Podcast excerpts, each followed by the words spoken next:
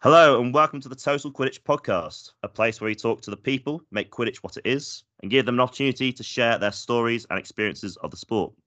I'm Fraser, and I'll be your host. Back to business for episode 28 as we continue with our series of interviews with people from across the world of Quidditch. Today, we're taking a deep dive into the inner workings of one of the UK's most beloved teams with its founder and long-time captain, someone I've had the pleasure of knowing for nearly the entirety of my involvement in Quidditch. The club he founded quickly became a reflection of both his charm and sense of humour, starting from humble beginnings before then qualifying for Europe for two years in a row, achieving a top 16 finish in their second year as a club, before going on to shock many by reaching the British Quidditch Cup final in 2017 by winning some little tournament called Whiteknights along the way. He's come from doss to boss and back again many times. Loves a good late night curry, but isn't a fan of day two. Tom Ower, welcome to the pod. Is that it? Thanks, Fraser, for that. How you doing? You all right, mate? Yeah, I'm, I'm doing good, man. Yourself? Yeah, not too bad. Um, I don't know if like your listeners know how this works exactly behind the scenes, but I've just spent three hours downloading Skype. Um, really retro, actually. Um, and if this doesn't Oh, work, it's technology. yeah, I've managed to download BBM and Club Penguin in case this doesn't work out. So, yeah, all good apart from that stress. Um, yeah, really looking forward to this, and thanks for inviting me on. Yeah, it's great to have you. And uh, it's a good chance to take a trip down memory lane and uh, talk about some good times uh, out in Bristol. Yeah. Yes, I'm very excited about it. I'm uh, it's my great passion is Bristol Quidditch Club, still is to this day. Um, recently had our seventh birthday, I think, as a club, and Happy birthday.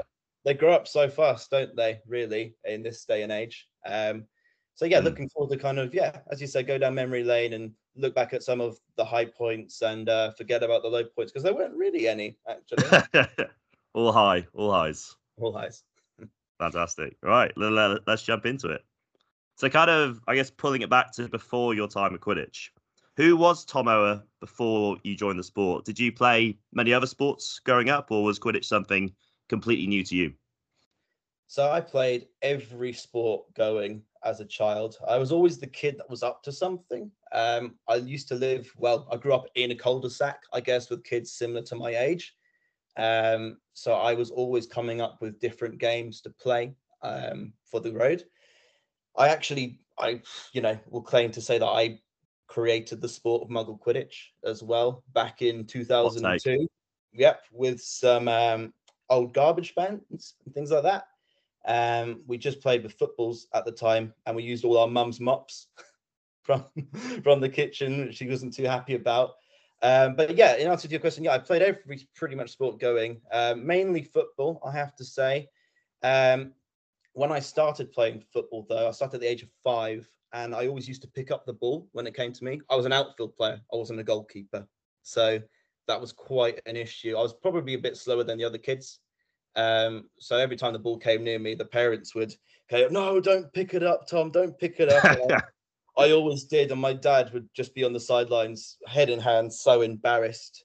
Um, he thought that might be a sign for something. He was he was quite a good rugby player growing up, so he thought it might be you know a sign to say that one day my son will you know represent Scotland, our beloved Scotland, and uh, play rugby for them. Uh, so here I am playing Quidditch, and he's um, yeah not best pleased about that. Um, but yeah, that is mainly football. I captain our school's fifth team. That's right, the fifth team, 50. Wow. because my year group was national school champions. Believe it or not, some of them have gone on to play professionally, um, and so there wasn't really room for average, you know, semi-amateur athletes like myself. So we just made a little ragtag team of individuals, and we would go around to the schools that had the best food. That was generally the criteria. If they gave you food after the match, we'd go play them. So yeah, I spent most of my time doing that. But I, as I said, I played every other sport growing up: rugby, um, you know, tennis, squash, everything. So I played lacrosse the year before I joined Quidditch as well. Um, but apart from away from the sports side, I just you know regular lad really. I guess you know went to an all boys school, which does does crazy things to you. Went on holiday every year to Magaluf. You know, in my late teens. Um, you know, and then yeah, Quidditch came and it's complete culture shock, I guess, on that front. So yeah. Okay. Well, it sounds like a lot of stuff you growing up, like all the sports and things, and yeah, I guess playing your own kind of version of Quidditch, like in your cul-de-sac. Um, then obviously captaining your your school's fifth team and traveling around with them. It all kind of set you up for what you'd go on to do. Yeah, I think that's fair in saying. I was, as I mentioned earlier, I was always the kid who was wanting to do something and organize stuff and kind of made things up on the fly and kind of gave you know even the, the younger kids in the cul-de-sac a chance you know rg41 represent by the way while i'm here big shout out to them um they probably don't even know me actually no crazy thing sorry i have to mention this today i found out that my immediate neighbor growing up you know must be 10 years younger than me maybe um moved to dubai has come back went to Bristol Uni. Guess what sport they've joined? Ooh, underwater hockey. Play, oh. yeah, they play they play Quidditch, which is just crazy. So I I said my inspiration in 2002 definitely led them on that path.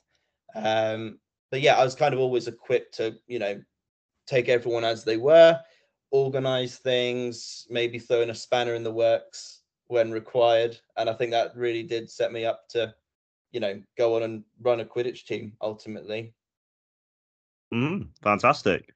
Um, so obviously, when you went to university, uh, you decided to found Bristol Quidditch Club, originally called the Brizzlepuffs. Um, but how did you discover Quidditch, and what led you to making this decision to found the team? Very good question. So, I can always remember in the cinema every Christmas we'd go watch Harry Potter. So I I am a self-confessed, you know, I'm a big fan. I like the films, I like the books, always kind of, and that was the inspiration behind the 2002 creation of the sport, you know, in the cul-de-sac was those films. But really my first interaction with the real one, Muggle Quidditch, um, came in probably about sixth form, and I was, you know, trying to do anything but revise my A levels, which worked perfectly because I did rubbish in them. And I was looking through YouTube one day, and on the sidebar, there's a recommendation for the New York Quidditch World Cup. So I think that was World Cup four, I think.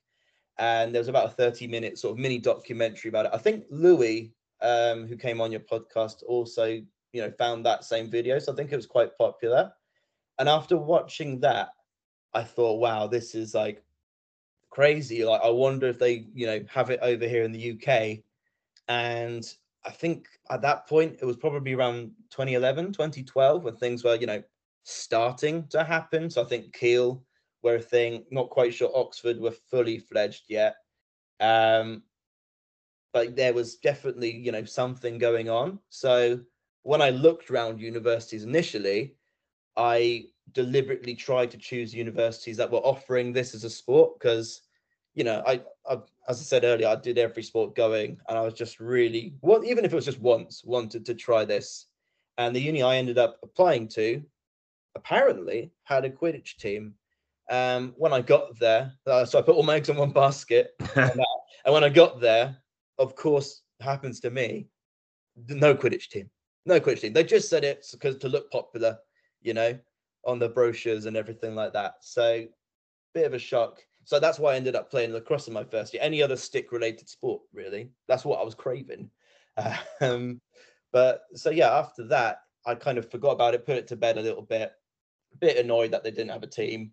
Got to the end of my first year, and um, my lacrosse career wasn't going great. Um, I'd only played one game, which we lost 24 0 um, over in Aberystwyth. So worth the 10 hour round trip to go. Um, so I wanted to try something new and really kind of revisited that idea of going back and playing Quidditch. Um, and I spoke to my friends at the time, and you needed 20 signatures to create a society. I think that's quite common across most UK universities. You just need 20 random people's signatures, or you can forge them. I would highly recommend that if you're starting a team. uh, and yeah, it kind of went from there. So I, I spoke to Isabella Aston, uh, I never know whether to call it Izzy or not. So, yeah, Izzy Aston, and she decided that she was going to set it up at the University of Bristol. and I'd set up at the University of the West of England, um, which is in the same city. And together, those two universities would create a player pool, if you like, to create the mighty Brizzlepuffs. So that's kind of how it came about. Hmm. Okay. So uh, yeah, it's uh, I guess a, a what if maybe if you'd uh, I don't know taken off your lacrosse career, we never would have got a, a Quidditch team in Bristol, or yeah, many things wouldn't have happened without that.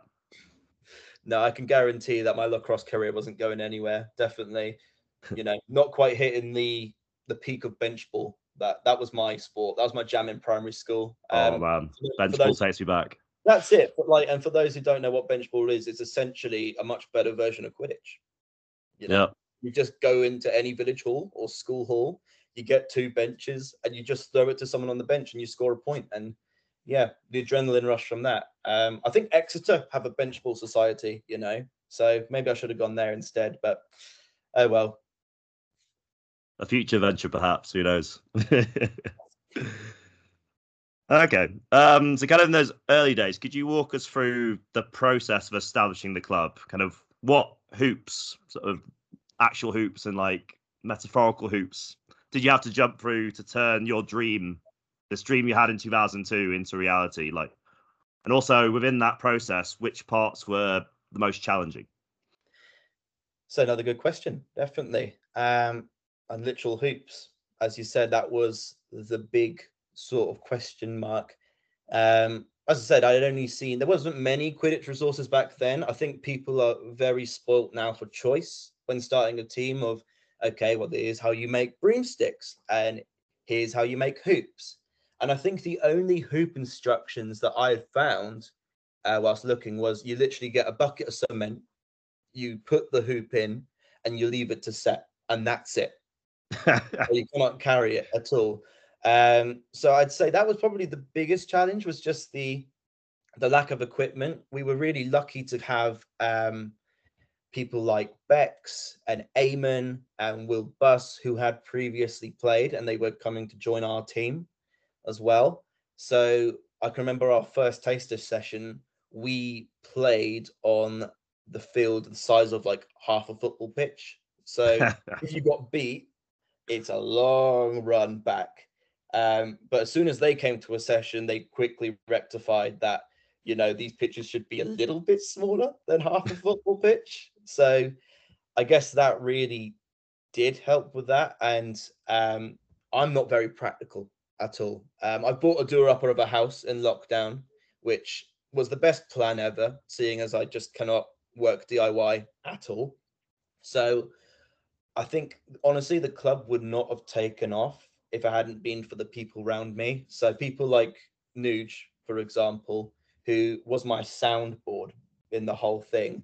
Um, we both went to B and Q one day because I was too scared to go on my own. Because every time, even to this day now, I step into a B and Q or a Bunnings if you're from Australia or a Wickes, and I immediately feel uh, emasculated and stripped of all my confidence because I have no idea what anything is.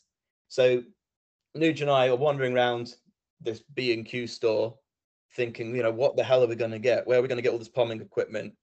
Have to ask someone for it, and they said, "Well, what are you planning to do with this equipment?"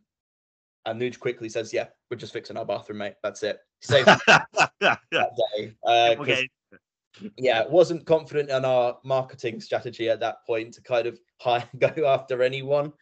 Um, so I'd say having people like him and Izzy, obviously, to drive everything from the University of Bristol side, and having Sam Senior, who still plays now, just with his infectious, and that is a compliment, Sam, I promise, infectious attitude, really helped drive the club along. Um, and there's so many other people to mention, but I think if I'd just gone it alone, it wouldn't have worked. Um, so yeah, I'd say it's mainly the equipment, the traffic cones, um, we legally acquired them one night. I can remember as a student days, I had taken my car, Rusty, which is now rust in pieces, uh, written off through Quidditch. and to make the hoop bases, we use traffic cones because that's better than a bucket of cement, right? And so cheaper. I remember, Yeah, exactly. So I remember, you know, driving Nuge round Bristol and he'd make a little map because he couldn't drive. So he was always my navigator. So he'd make a little map of where traffic cones were, you know, when works were taking place. And it was the great traffic cone raid of 2014. It happened in one dark September night. Dusk had gathered. Made the local news. Under the cover of darkness, I decided to take Nuge out and we legally acquired those traffic cones and put them in the back of my car and sneak them off. It was, you know, maybe the greatest hustle of all time, certainly. So yeah, that that's that was the biggest thing really. Okay. Yeah, I think that's a story that a lot of people who set up clubs can really relate to. Um, just kind of the practicalities of making the sport work and having the right equipment and financing it all. Um, having awkward trips to B and Q like you did. Um, did did wonder about that first tri- um, taste session you had with the um, sort of half the size of a football field. How, how much did you know about Quidditch at that point? Like, what was there any structure to that event at all, or what went down? Fraser, it's me. Is there any structure at all with anything I do? That's why I asked. no. Well, in honest, in honest answer, like I'm someone who, like, you know, on the face of it, is like you write him off as doss or whatever, which we'll go on to later, I'm sure. Um, I'm actually quite a driven person, so I, I do like thoroughly research anything that I'm kind of like, you know, especially when like I've kind of got this persona of, you know, before being a bit of a lad, you know, to kind of then completely recreate yourself socially and throw yourself into Quidditch. Um, I had to do the research for it, so I, you know, watched all those videos. Um, and as I said, that not many resources at the time, so it was more of an interpretation of, you know, how do you set up a pitch, how do you do a brooms up, those kind of things. And I think, and my advice to anyone setting up a team now, uh, from bare bones with nothing, don't focus too much on the rules. Don't be someone who's like, oh, you know, this section under rule B 213. Forget that because it, it doesn't work. You're just trying to sell them the concept, really, to begin with. That yes, Quidditch is a real sport. Look, you're playing it, you're not really thinking it on a PVC pole, to be honest, but you are playing a sport. Um, and these are the basic principles of it, but don't delve too much into the detail of it because I think you'll lose them at that point, certainly. Yeah, exactly. It's all about that pure enjoyment. Yeah. Um, and speaking of pure enjoyment, obviously you had sort of a few weeks of establishing the club, sort of getting players in, and then by November 2014, so like a few months after you were formed, you and the Brizzlepuffs played in your first ever tournament, which is also my first ever tournament, at Southern Cup in Southampton.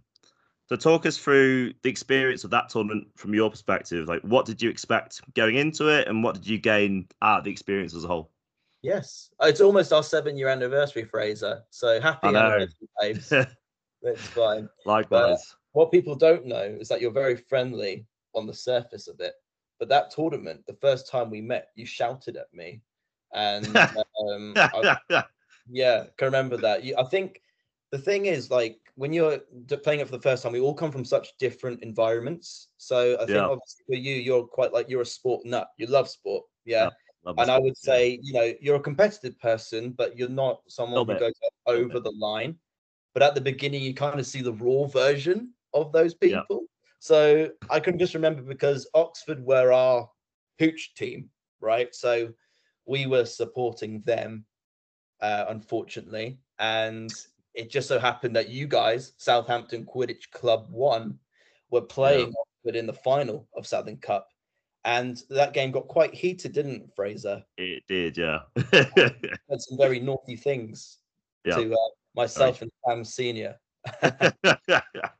and um, I think you weren't in the right headspace, to be honest. But you you did Yeah. send me an apology after, which I, ha- I have here, if you want me to read it. Or you got it. You got it at hand. Of course, I I do my research on these things. You know, so it just quickly says, Hey, Tom. It says, Hey Tom, hope everything is going well at Brizzlepuffs HQ, which it was at the time. We'd just been to our first Southern Cup. Uh, I'm messaging you as I feel like OU and your team a long awaited apology. This was two weeks after the Two weeks. Uh, Two weeks. It simmered for that long, but you finally were the bigger man and decided that, you know what, I shouldn't have shouted those things at those nice people. You know, they were just a really good game of Quidditch. um, so, yeah, a long awaited apology for what I said to you guys during the final Southern Cup. I promise you, I don't normally get that aggressive. Um, I just really wanted to win. So yeah, sorry about that. I said at the time, but I really enjoyed seeing you guys play at Southern. There's a lot of potential there, and you guys could be a team to watch come BQC if you keep it up. Hope you manage to book a few fixtures like you advertised on QUK. And I thought that was really lovely of you. So Wow. I thought I'd bring it up now because it is our seven year anniversary. what a blast! The, blast from the past. That. People need to know the truth about Fraser Posford. But uh, going back to the original question, sorry that went off on a little tangent Little there. tangent about very Um, keen. we- Yeah. Yeah. we had made our debut the week before, um, playing against Oxford Quidlings, who were our official hooch team, and we were played Warwick there. Uh, the very you know fresh, young faced Warwick with uh, young Sebastian Waters was playing. Uh, I can't remember if Jacopo was playing at that point. Might be um, Gareth Rogers, which was a boss on the past. Uh, Alan Willis. So, and I think there are about six of them kind of thing. And we rocked up. We, we did quite well of our recruitment. We rocked up with a full 21, fully in kit, everything. Um, got absolutely munched by them. That 17 Warwick, just very good. Uh, I think we managed to scrape a win, but it was very unconvincing, to be honest. Um, kind of made a bit of a fool of ourselves. Um, so going into that tournament, having played a game already, we were just pleased to be there. I don't think I ever set out with the motive to like just win everything. I was, you know, a bit of a realist about it, saying like it will take time to get to that level. We might not ever reach that level, you know. So I can just remember watching in in awe, you know, watching how the Chimeras played and how you guys played and how Falmouth played. It just seemed like miles away from, you know, what we could possibly become. So I think we were probably little very ill prepared. It was the classic um, European Quidditch weekend of it was wet, it was muddy, um, it was windy, it was hazardous as hell. Um, I can remember Bidwell, who was the TD, stood at the top of the hill saying, "Make sure you wear raincoats. Make sure you do this. Make sure you do that." And basically unchecking every item because we hadn't bought a raincoat. You know, I think Luke Stevens brought along an actual broomstick that you, you know, actually sweep your porch with. Uh, so just all those things. So it was really good for like team morale to go to that tournament and kind of not have any expectations. And we gave a fair few teams quite a close run. I think we lost to Reading, which I can't believe I'm saying now. Sorry, Reading. but- but yeah, we lost to Reading, but it was a very close game. So I think after that, you know, having played Quidditch for four weeks, that's it. Playing your first game, playing your first tournament a week later, the momentum was just going, and that's really, I think, what a big part of why the club survived.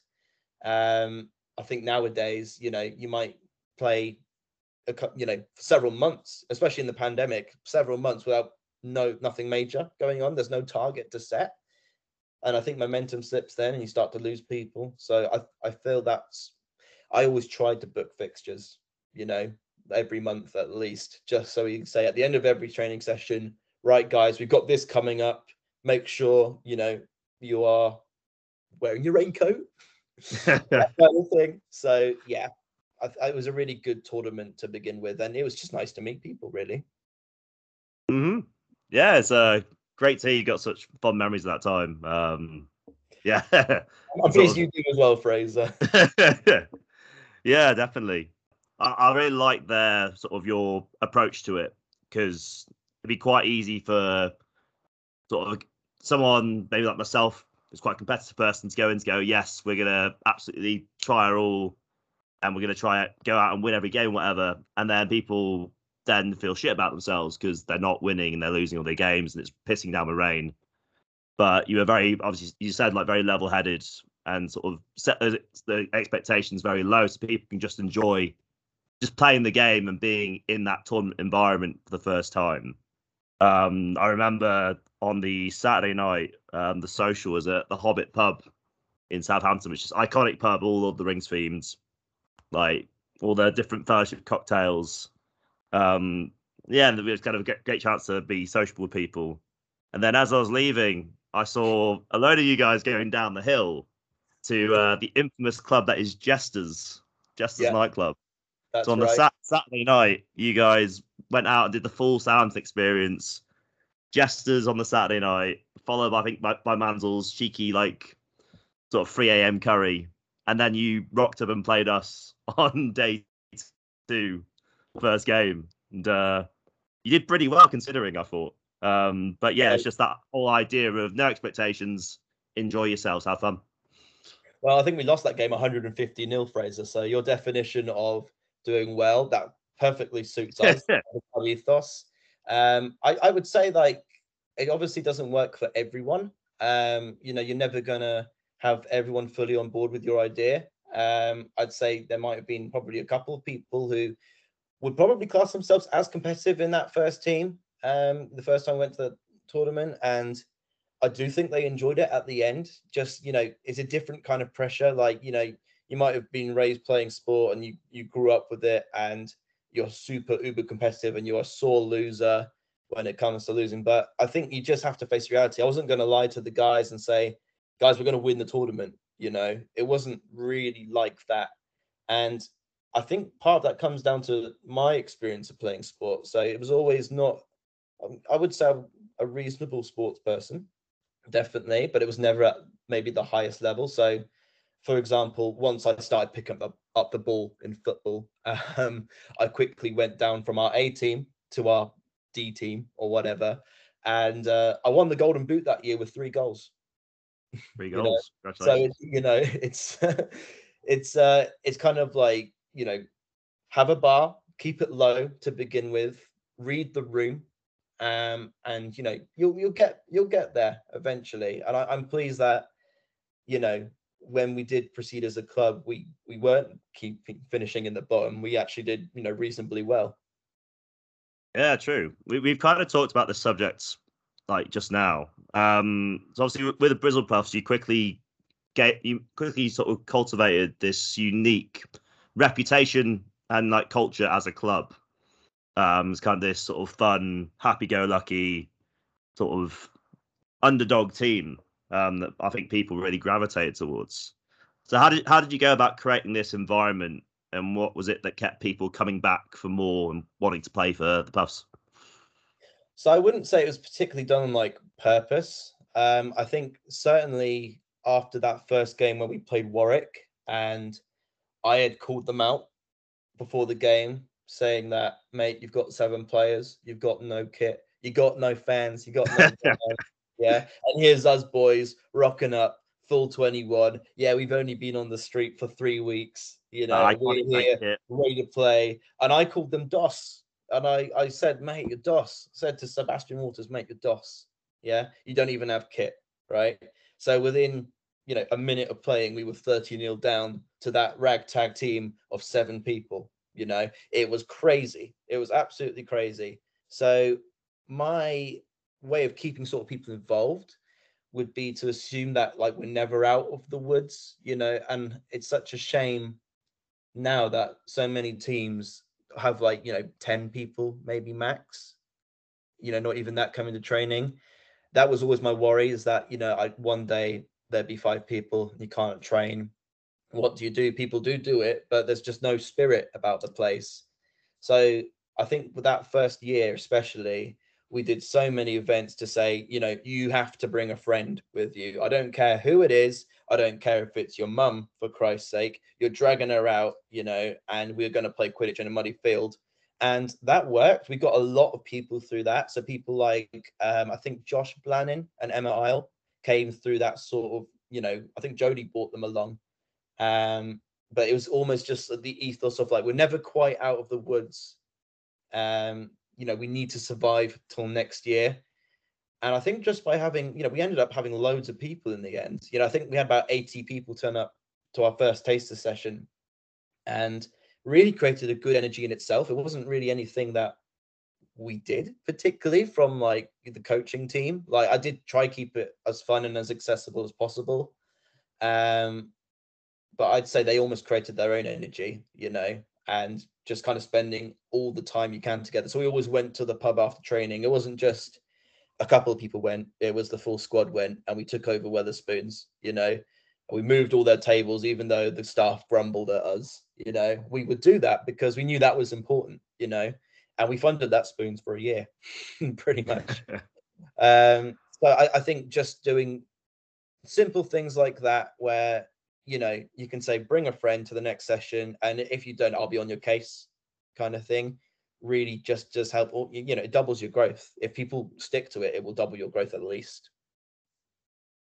Okay that's really good advice especially for a lot of the university teams now. I imagine after the pandemic will be struggling for numbers so it's great to share that. Um, you talked earlier about momentum and sort of having i don't know a fixture or a tournament coming up.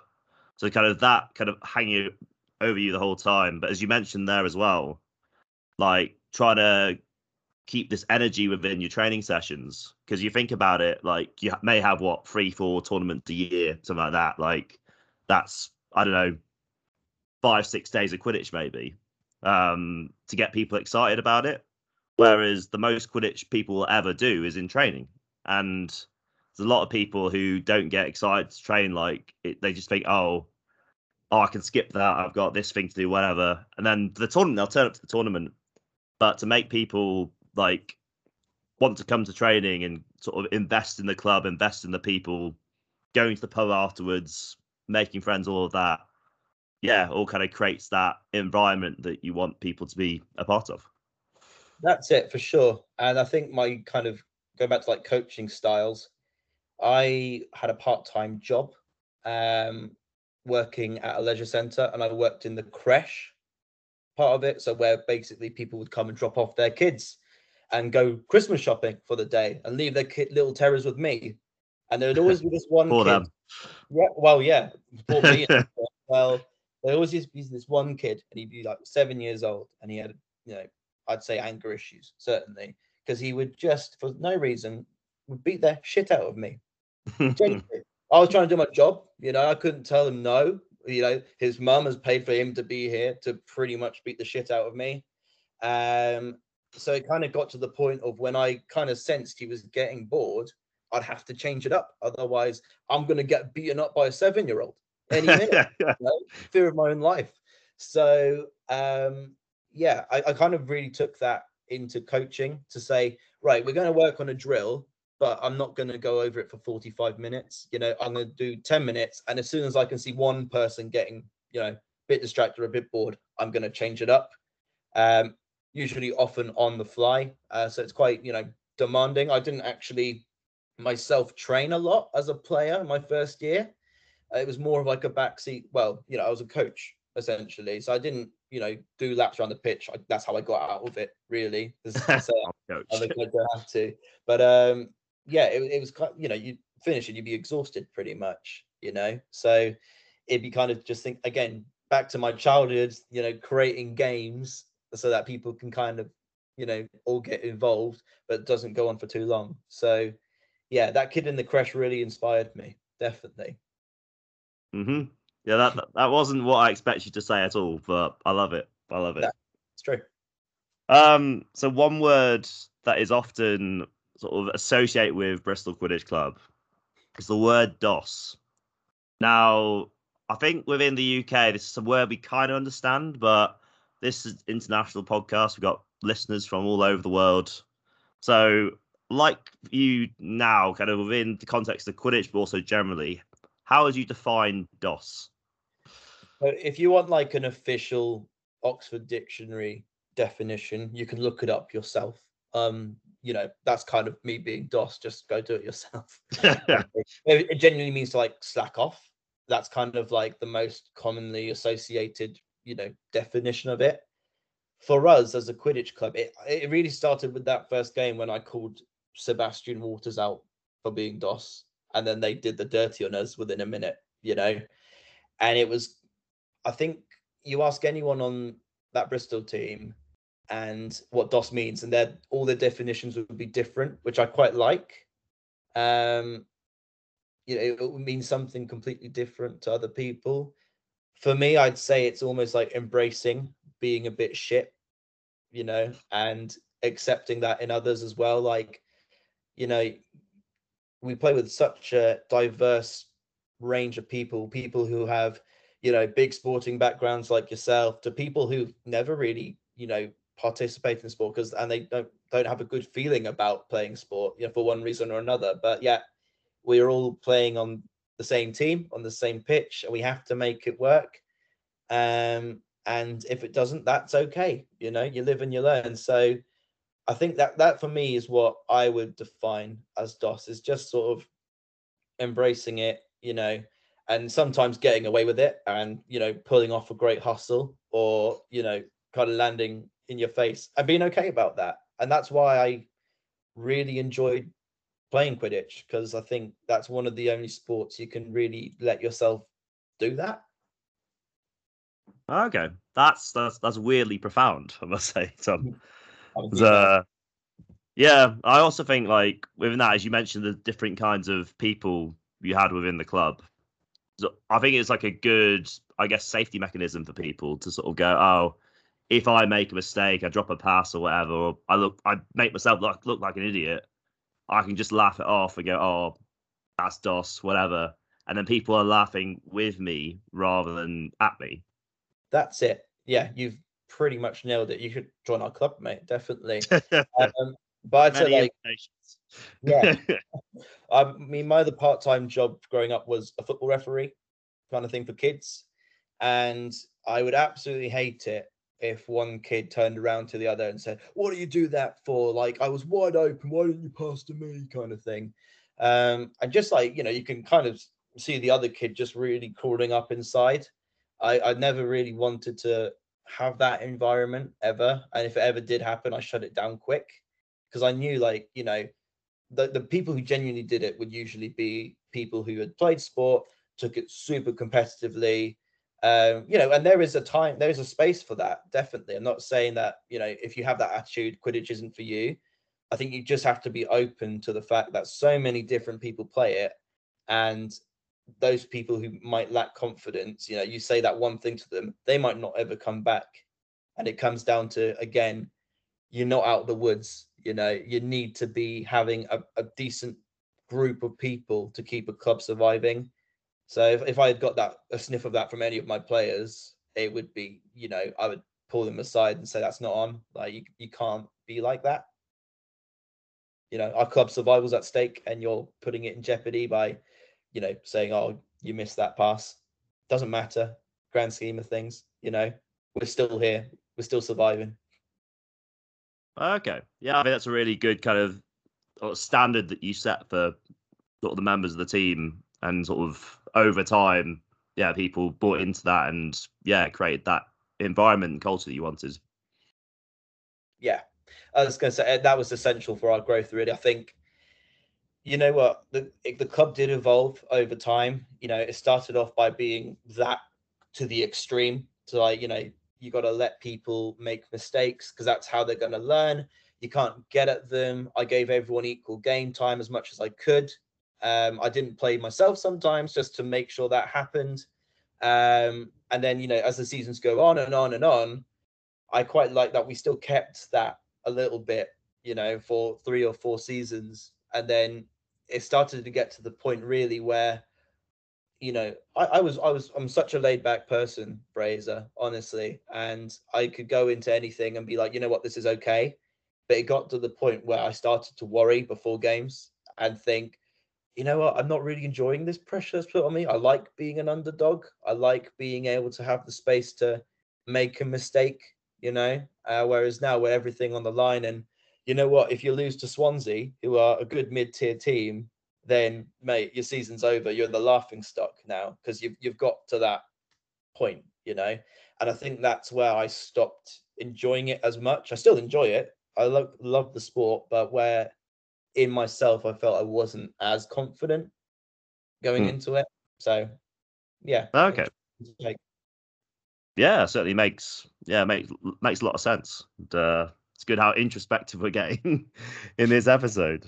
It's all right. You you've twiddled my mind now, Fraser.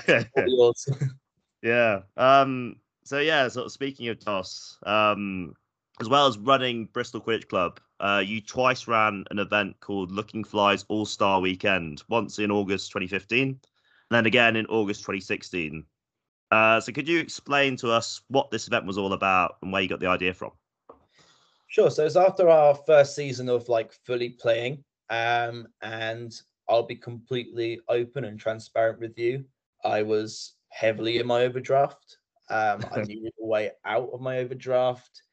I thought I don't really, you know, want to be earning five pounds an hour behind a bar, particularly, um, which I did do that summer, actually. Speaking of, um, I thought, what's a quick way to get rich? And I had seen how Valentine's Cup had been a tremendous success, and you know, none of them took the money from it. They all went back into the club and into the sport, which is exactly what you should be doing. A hundred percent. Hundred percent. The inve- the heavy investment in Quidditch equipment, you know, those traffic cones were very expensive when we nicked them. You know. so, of course, of course. Yeah, and you know, to get Rusty the car, you know, I, I'd lug those traffic cones in the back of my car after every training session. So to get Rusty through its MOT, it needed a lot of investment. So I kind of thought, right, well, Oxford have clearly made some money from the event. Um, and if anyone from Oxford wants to comment and say we didn't, that's absolutely fine. But I know you did. um, maybe we could do the same you know, and we can do it with less people, and we won't pay our referees because that was the that was the real money hinger. People on goodwill will referee for free, Fraser. If you put, you know, you say here's a free entry to this really yeah. tournament, you know, you'll referee for free. It's fine. So really irresponsible of us. But um, the inspiration for it came behind. So I said I used to watch all the sports growing up. So NBA, obviously, are probably the most famous for it. They do an all-star weekend where there's several different games really things like the slam dunk competition uh, the three point competition so they get like the best athletes from the sport to compete in these almost mini games if you like um, and i thought that that's a really good idea for quidditch you know there's people doing just quidditch tournaments but is there anyone really kind of there's no one doing it at the minute and i think since then since looking fly was a thing i think there's been a couple of sort of similar ones i think the one that Jay ran recently this summer. I can't remember what that was called. The Jurassic Cup. That's it. So that was one of the fancy points and everything, wasn't it? Yeah, the fancy, yeah. fancy so, footage, yeah. yeah. It's kind of like with a twist. And I always love, and I still to this day will watch children's TV programs, uh, like game shows like 50 50. Uh, if you're UK based, best get best oh, TV program ever made, and Jungle Run things like that. So I thought, well, oh. I can definitely there's there's market here to you know put on a Quidditch tournament, get the community together over the summer in the off season, um, and add a twist to it as well. So that's kind of my inspiration behind it was to put together loads of these minute to win it games and to kind of put things like who's the fastest player you know in europe quidditch you know put that to rest a little bit um and it was really popular. I was, um, yeah, I was taken aback really at you know the amount of people that signed up for it and put all their trust in us. Um, and it's probably after the sign ups when we realized, oh shit, we got to run a tournament now. How we going to, you know? So uh, myself and Nuge, who was the other tournament director, um, we would, you know, spend our evenings planning it, um, putting out exciting announcements. Um, it was the birth of Capture the Flag with Bludgers. That was one of the mini games, for example, that we did. Um, still, you know, had so much potential, but never went anywhere. So, range from things like that were Quidditch related to other events, such as the Cheese Grater Challenge. The Cheese Grater Challenge. You know, um, I think people still got injuries from that, you know. Yeah, genuinely. Uh, Ray has shown me his scar. I think Alice Walker also has a scar from it. Um, and it's essentially what it says on the tin. It's you get a block of cheese and you're representing your team at this fantasy event. Who can grate a block of cheese the fastest? Yeah. And if you're the fastest, then you win and you get points for your team. So it was just kind of silly things like that. And it really brought people together. And I think the camping element of it really, you know, helped. Um, and you know, people coming up to me and say, oh, "This is like you know the most fun I've had at a tournament." And I was like, "Shut up! I'm really sleepy right now. I need to go to bed." Um, because it is exhausting. Um, I probably wouldn't do another one, put it that way, uh, which is a shame. Sorry to spoil it. Um, but I think the first one, Louis came to it. He had a couple of the Belgian kids. I think he won MVP at that tournament, and it was after the um, European Games in Italy where I think Ollie Craig won that big plate, really yeah, nice yeah. decorative plate. So we thought our MVP in true doss fashion should get a plastic plate. Stuck with like dry white pen written on it saying MVP, you're the best. So I think I hope Louis still has that somewhere and that he eats off it every day. Uh, if not, I'd be very disappointed. Yeah, Lou, if you're listening, please please confirm. We, would love to know. yeah. with the accompanying cutlery set as well that I definitely didn't include. but um, I think you know, in terms of running that tournament, you kind of prepare for everything, um, every eventuality, and um, you don't prepare for the literal shitstorm that happened. I guess. oh man, was that was that part of your notes as well? yeah, had that one lined up for a couple of weeks now, Fraser. So yeah, good. Yeah, not the one. if you were there, you know. Put it if you way. know, you know. If you know, you know. yeah. It's it's great to talk about it. Um, so I, managed to go to both tournaments myself, and as you said, like it was just kind of a real, I guess, like sort of breath of fresh air, basically, in terms of like going to a Quidditch tournament and just having fun. Like there were games on the Sunday, and like you wanted to win the games. Like people tried to win and played well, but it didn't really matter what happened. Um, and I think people just enjoyed that relaxed nature, having the sort of ridiculous games on the Saturday, like the slam dunk contest and the cheese graying and the broom tossing and all of that. Plus, obviously, you had like the Saturday night, which like it very much felt like a festival, the camping and stuff. We of course we had the rat bells, um, uh, which was something else. Um, yeah, I'm, I'm, sure there's still videos out there somewhere on the internet of yeah. what happened with that and uh, all the other not so pleasant things that happened too. Yeah. But uh, yeah, just like some of the best times that a lot of people had in Quidditch. You went to those tournaments. Yeah, and I think that's you know people can kind of look back and you know you look at you know if if you're a successful player, then you've won medals, you've done really well at tournaments, you've traveled the world, kind of playing the sport that you really love. But I think for some people, they kind of come back to that and it's like, you know what, that was a time where I had no pressure on me to do well. Um, I was surrounded by my mates all weekend, pretty much. Uh, we could kind of literally do what we want. There was no security on site or anything like that. So, you know, people were up till God knows when uh, making a racket. So, yeah, I, am pleased that we managed to put on that event and that people still look back at it fondly despite the shitstorm. But yeah, it's um, yeah, really good fun. Yeah, I've just noticed on my desk, I've still got my sexiest goal ref trophy that's been sat there, pride of place. That wasn't for you. no, I'm pleased that. Is that uh, at the top of your trophy cabinet? Pride, pride of joy on my desk, mate. Pride of joy. Be. It should be. Uh, they, they came from Tesco, 24 pack, two pounds. Brilliant. Great investment. You know? Yeah, I appreciate the effort.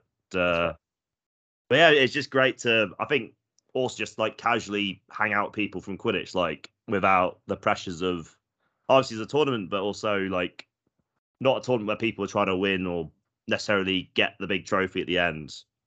Um, like there's so many like chances just to talk with people casually and get to know each other that bit better.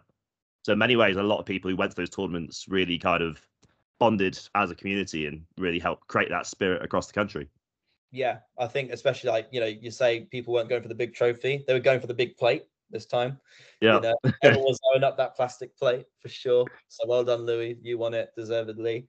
Um, but yeah, as I said, it's just a time where you know the pressure wasn't on, and I think you know you go to most tournaments, and like as a member of Bristol Quidditch Club, we're always wanting to go out. We're always wanting to, you know, let's go out and do something, you know, and meet people and go have curry and do this and do that. But I think what you find with a lot of tournaments, like even back then is that you know after a really long day of standing in the rain, you go have a shower and then you, you're so tired that Yeah. you don't do anything. Whereas I think at that sort of event where the camping was on site and every, I think 95% of the players stayed and camped. So, you know, you had about what 120 people um all kind of buzzing from the day and, you know, having a little barbecue or whatever. And it's just it's just really nice. And it's one of those, you know, few times that I can remember something like that happening. Everything was almost like, oh, you know, we've got day two, we've got to go shower. Yeah, we want to eat as a as a team. You know, I don't know why people do that. You know, just all, all bundled together. You know, if you can. Yeah, it's one of those few times where you get to mix with other people and other teams and create those connections. That's it.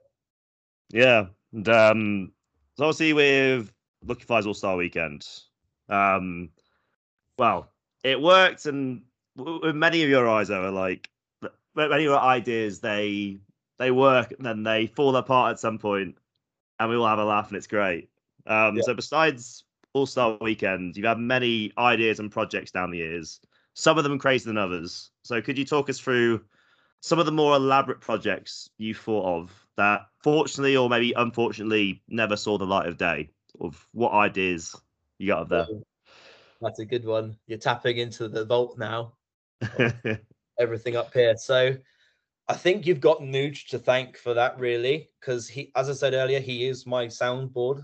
Even to this day, like you know, I'll message him with an idea, and 95% of my ideas never leave that point because it goes to Nuge, who is my guardian angel, pretty much sent down from heaven to look after me on this planet, and he'll say, "No, that's stupid. You know, don't do it." So uh, there's been several things over the years that have not seen the light of day as they should be in their full glory you know right now. We could all be you know having tournaments in magaluf every every year but no that's not happening. So there was a couple things i kept back from him and almost went through with.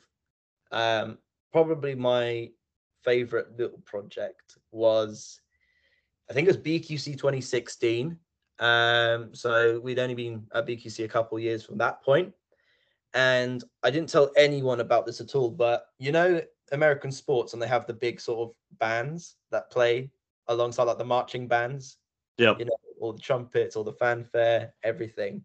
So our uni had a sort of society a bit like that, like a big band kind of thing, and I think they'd go out for American football, things like that and I think it was I think I only had the idea like a week and a half before BQC. and I thought, wouldn't it just be insane if that little band, you know, I, I only needed to go with a trumpet for Christ's sake. I could have done it with him. But um yeah, so I basically messaged the Big Band Society there, and the guy I initially spoke to was well keen for it, right? He said, Yeah, let me speak to my fellow brass players probably that's what they calls them i don't know. And uh, we'll let you know but this sounds like a really awesome idea. I said we're playing at this national tournament and it's in uh Rugeley, you know best town in the uk or whatever. Holy um, ground yes. the holy grounds. So yeah i wasn't going to pay for their ticket or anything like that but i said you know it would be a little good pr stunt and it would really help sort of the team. So i didn't tell anyone on the team about this at all. I was just hoping that you know secretly in the background it would transpire and on the day suddenly they come up and they're playing when the puffs go marching in and stuff like that. Um, pitbull's hotel room maybe. That's it. That's it. So but the man with the cornet came back and was like nah sorry boys. Like i've looked at the weather forecast for the next two weeks. We cannot possibly if you cannot provide adequate um support like a marquee or something like that it's a no-go. So i was very close and i would that's probably my biggest regret in quidditch is not getting that little brass brand. it would have been a beautiful thing and just to see you know other teams react to it you know that would have Mm. been absolutely class um and then i just yeah the other little projects that i won't go into too much detail about would be probably the quidditch uk pantomime oh yeah i was do. just thinking that Mm, that was a really early project when I was just kind of like let's do everything mm. at once, you know, and forget that people have lives. let's just do everything.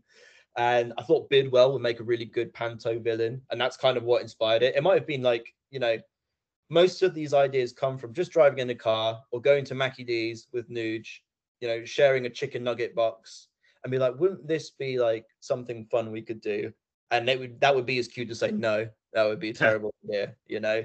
So yeah, it'd be QUK Panto, and I really wanted to do a barn dance. So my girlfriend is a vet, and every year, uh, so as part of the veterinary um, degree, they basically had a big barn dance at the end of the year where everyone dressed up as cowboys and they played big music and they had this like proper barn for it and everything with a massive bar and I thought that would be really good for like if we can get. I think that's my one thing about Quidditch. I think just everywhere. I can't really speak for the USA because I don't know enough about it, but everywhere else, I think there's so much untapped potential in getting the community together. Things like awards evenings, or you know, just a, a opportunity to not to meet and maybe not even play Quidditch. I think that's probably a really untapped market, which you know, I think if I was still like an active playing member and you know volunteered for QUK, I think that's something I'd definitely be pushing right now just to get people back, especially after COVID. You know, people have strangely missed each other. yeah, for sure. Sort of making events as big and bombastic as possible. Um, that's it. Yeah, really, really wish we would have got the uh the marching band. That would have been oh, incredible. like the iconic. Highlight iconic. Yeah. I'm so so gutted that didn't happen, but it's great yeah. to hear about all the different things that you've come up with over time. And you mentioned there kind of the barn dance thing and like the idea of a like I don't know prize and awards and things. You also had here's the idea for like a UK Community Shield. There's like yeah. a sort of a big kind of end of year awards thing and like I think like a match between like two teams or whatever. Just kind of yeah, again like a more friendly tournament where people could mix up and sort of enjoy each other's company, basically. That's it. Yeah, because I think Merc tournaments are really popular. Like I had a really good time going to like Barcelona, as I know you did as well. You played with the oh, yeah. and I played for Average Joe's one year, and that was just really fun. And it's like, almost like that would have been like my real pet project is like you know have something just before the season starts. Could be somewhere exotic. It could be Rugeley. I don't know. You know, but somewhere the marquee. That's somewhere. Yes, yeah. Any Quidditch tournament from now on has to have a marquee. BQC2 had one. Thank you, James Burnett, for that, by the way. Where's the other marquees at, boys? Get them, please, because marching bands refuse to play at these things. You know, don't want to get calling it rusty or whatever. So yeah, I would say um just those those projects and you know to be able to do something like Community Shield where people meet up before the season starts and you can either trial your new team if you've got a new team that you want to try or you just want to play with your friends you know um, from different teams and just have it again like quite a laid back sort of atmosphere with an awards thing at the end of the thing where you know you can look back at the season ahead and have some prizes for the top players i guess and uh louis who wins a plastic plate. Of course of course. The yeah definitely uh, a lot of creative juices running through your veins. That's fantastic to hear about um, so in the 2015-2016 season, things kind of went up a gear for for the Brizzlepuffs. Um, you grew in size, becoming a two-team club with new branding, with the Brizzle Bees, the Bristol Bees as the second team, and the Brizzle Bears or Bristol Bears, not not the rugby team, um, as the first team. Um, and then you then went on to debut these two teams at Southern Cup 2015 in Oxford and shocked the UK community by coming fourth at this tournament, having been eighth the previous year, beating Falmouth Falcons uh, in an epic double overtime victory to qualify for EQC 2016, with you scoring the winning goal, of course. So, talk us through the preparation for this tournament and particularly that match with Falmouth. Like, what emotions, what memories do you associate with that game? So, I think on the run up because that was our, the start of our second season, right, as a club. So we had been to Southern Cup the year before, obviously came dead last, which we were expecting. Brilliant. Done okay at BQC. We got made the upper bracket. So out of the 32 teams, I think we finished 12th or 13th, which we're really happy with. but we kind of went into that next season sort of expecting, okay, sort of mid-level performance, right? Um, so we got to the Southern Cup. Uh, we played, uh, you know, the group stages. I think we did okay. We might finish second, something like that. And it was over in Oxford, and I stayed over at David Delacca's house because we were good mates and still are good mates. Um, and I think it was me, Nugent, might have been Izzy, I can't remember, but we all stayed at his place in Oxford the night before day two. And I can remember we were just like, it, those are the days where you wouldn't know immediately who you were playing. There'd be a, like, you go back to the hotel, there'd be a tense wait, there'll be some rumors going round to say, "Oh, mate, you're playing against Kent tomorrow." Like, watch out the choices, that kind of thing, right? Um, so we were just like, you know, waiting. We didn't really. sounds bad. We didn't really care who we'd be playing. Like we knew we finished second, so we'd be playing a, a decent team uh, immediately the day after. Um, found out it was Falmouth, who at that time were very good, and the season before, I think they might finish fourth at Southern Cup, so we're a really, you know, solid squad. So the uh, us who were there, we just wrote it off immediately. It's like, well, that's that, boys. Maybe next year, you know. Uh, I remember Delacca made me the best Macedonian food I've ever had, albeit probably the only Macedonian food I've ever had, but still delicious, right? And we went to bed on his floor, snuggled up for the night, thinking, right, we're going to get thrashed in the morning. That's fine. Cool. So get there again. It's just the stars were written. It was muddy. It was raining. Uh, it was cold. It was windy. It was everything you basically didn't want uh, playing Quidditch.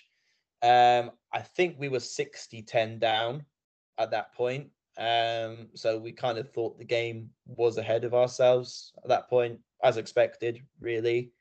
Don't really know what happened. There wasn't really like somewhere that I can kind of pinpoint as the turning point of that game, but it suddenly went on its head and we got two quick goals. I seem to remember. Um, Stephen Fung God bless the man, because it wouldn't have happened without him. Caught the snitch, Connor Simpson, and sure enough, we were in overtime. And yeah, I, I think at that point, I just we couldn't believe it. To be honest, I was like, "What a hustle!" You know, everything's a hustle to me, Fraser. um, oh, I know, I know. So I was like, right. I just turned to the team and said, like, you give me five minutes of this overtime now, where we just play out of our skins that's it. And we just leave everything on the pitch. And if we come out and we lost, then at least I know we just gave it everything for five minutes, right? I think we went two goals up. I think that speech rallied them up, got two goals, and then conceded two with 30 seconds to go of overtime. Classic. So then we went to double overtime. And um, I think at that point, I still wasn't really playing myself like a lot. I was still prioritizing like other people to get game time and I think it was Sophia who came up to me and said, "You know, you need you're you're, you're one of the fastest players. You need to go and do it. You know, have a bit of faith in yourself." So I foolishly put myself forward for it. Um, referee called brooms up, and I I slipped. I slipped in classic old fashion. Went for the ball, managed to land on it, and I passed it back to Ollie. And there's so many like um like old myths about this that oh Ower scored it from like his own goal line or it was inside his own half and it curled around. I literally got it in right in front of the hoop and I just like threw it and I, I thought it missed, but it went in and I can remember that was one of the only outer body experiences I've ever had. I didn't know what to do with myself. I, I threw my broom in classic Vince for fashion. Um, got bundled on and almost got killed doing that. Honestly, it was crazy. Um, I just shut my eyes and yeah, just every, all, the whole Bristol Bears and Bristol Bees and other teams bundled on me, not knowing that I was at the bottom of this bundle getting and thought, honestly, I'm going to have to go to the medics in a minute. Um, I think my only regret is not knowing that was the goal that would qualify us for EQC because it was at that time where you know things weren't so right. If you get finished at this place in the tournament, you are going to EQC. It was you know we did it and it was an amazing thing, but it would have been even more amazing if like we knew that goal there and then took us. I think we had to wait like a, a month to find out if we were going. Hmm. Um, so yeah, and then just after that, we, we just played with really good momentum. We played at Oxford and gave them a good game. Um, and then I think we played you guys in the Yep. third playoff and got our asses handed to us, you know. So, you know, full circle, circle of life with the puffs. Um, but yeah, really good fun. And as I said, the out of body experience was just crazy. I can't put my finger on it. It sounds really pathetic, but you get emotional about these things.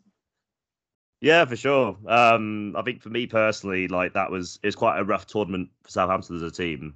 Um, so I don't have many good memories from it, but I think that was for me the overriding best thing about that tournament. Like we just finished our game, we came over to see what was going on, Falmouth were ahead, and then all of a sudden you come back, like Steve catches the snitch, like as soon as you're back in overtime range, out of nowhere, goes to overtime, and then obviously the double overtime, the madness and the goal, the pile at the end, absolute scenes. Like the thing is, like as you said, like Falmouth were a very decent team at that time. Like I feel like Falmouth are like the streets will never forget like Quidditch team. You know what I mean? Yeah. Like you think about like Papiss Yeah. Cisse, Newcastle, like Morten Gamst Pedersen, Blackburn Rovers. Like Falmouth were that team. Like Hugh so many. Name needs respect. I'm calling you Hugh. You know, you deserve it, mate. You are a solid. Yeah. So, so many like so many underrated players like Alex Brown, Leslie oh. Ackroyd, Hugh Yeah. White, Liam Parr. Connor Watson, Liam Parr, like Cat Yeah. Jeffrey, like so many great players on Yeah. that team that never really got, I guess, a lot of recognition, but they were a solid team. So, like going to that, think, oh, okay, Bristol are well, 60 10 down. Okay, Falmouth forgot this. Yeah. Then little by little came back into it. And yeah, no one could really believe it. It was just incredible. I couldn't bloody believe it either. I was like, you know, what what shithousery has gone on that we've you know turned this game. But that's again, that's what I really like about Quidditch, and I- I'll go into it maybe a bit later. But why I don't like all these constant rule changes because it takes a bit of that glory out. Like sometimes just keep it simple, you know, and you get those moments which are great, you know. So um yeah, I'd, I'd say that's one of the highs, and I I remember crying after that game genuinely, um just because like I can remember literally 12 months prior watching someone like Oxford or Falmouth or SQC and being like, wow, these guys are solid and we might never reach their level. And we weren't at that level yet. I think we might have got lucky, but you know, we had made a lot of progress in those 12 months. hmm Yeah, for sure. Um, so after this tournament, would you say this is where you as a club start to take Quidditch more seriously? Like, was there more structure with the trainings and things? Sort of, where, where- where do you feel you made that jump? Not really. I would say not that tournament. I think that was almost proof in the pudding that what we were doing was working, you know.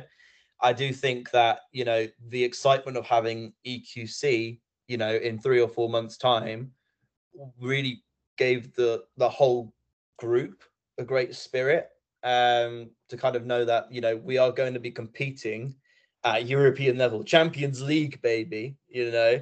Uh, Uh, so I as think part of my research for this, I, I found the video of that. Oh, I'll, Yeah. I'll share later. It's brilliant. Yes, please. It's uh it doesn't have the views it deserves, certainly. And I think someone's actually uh downvoted it as well. So whichever Falmouth player you are, just own up. It's fine.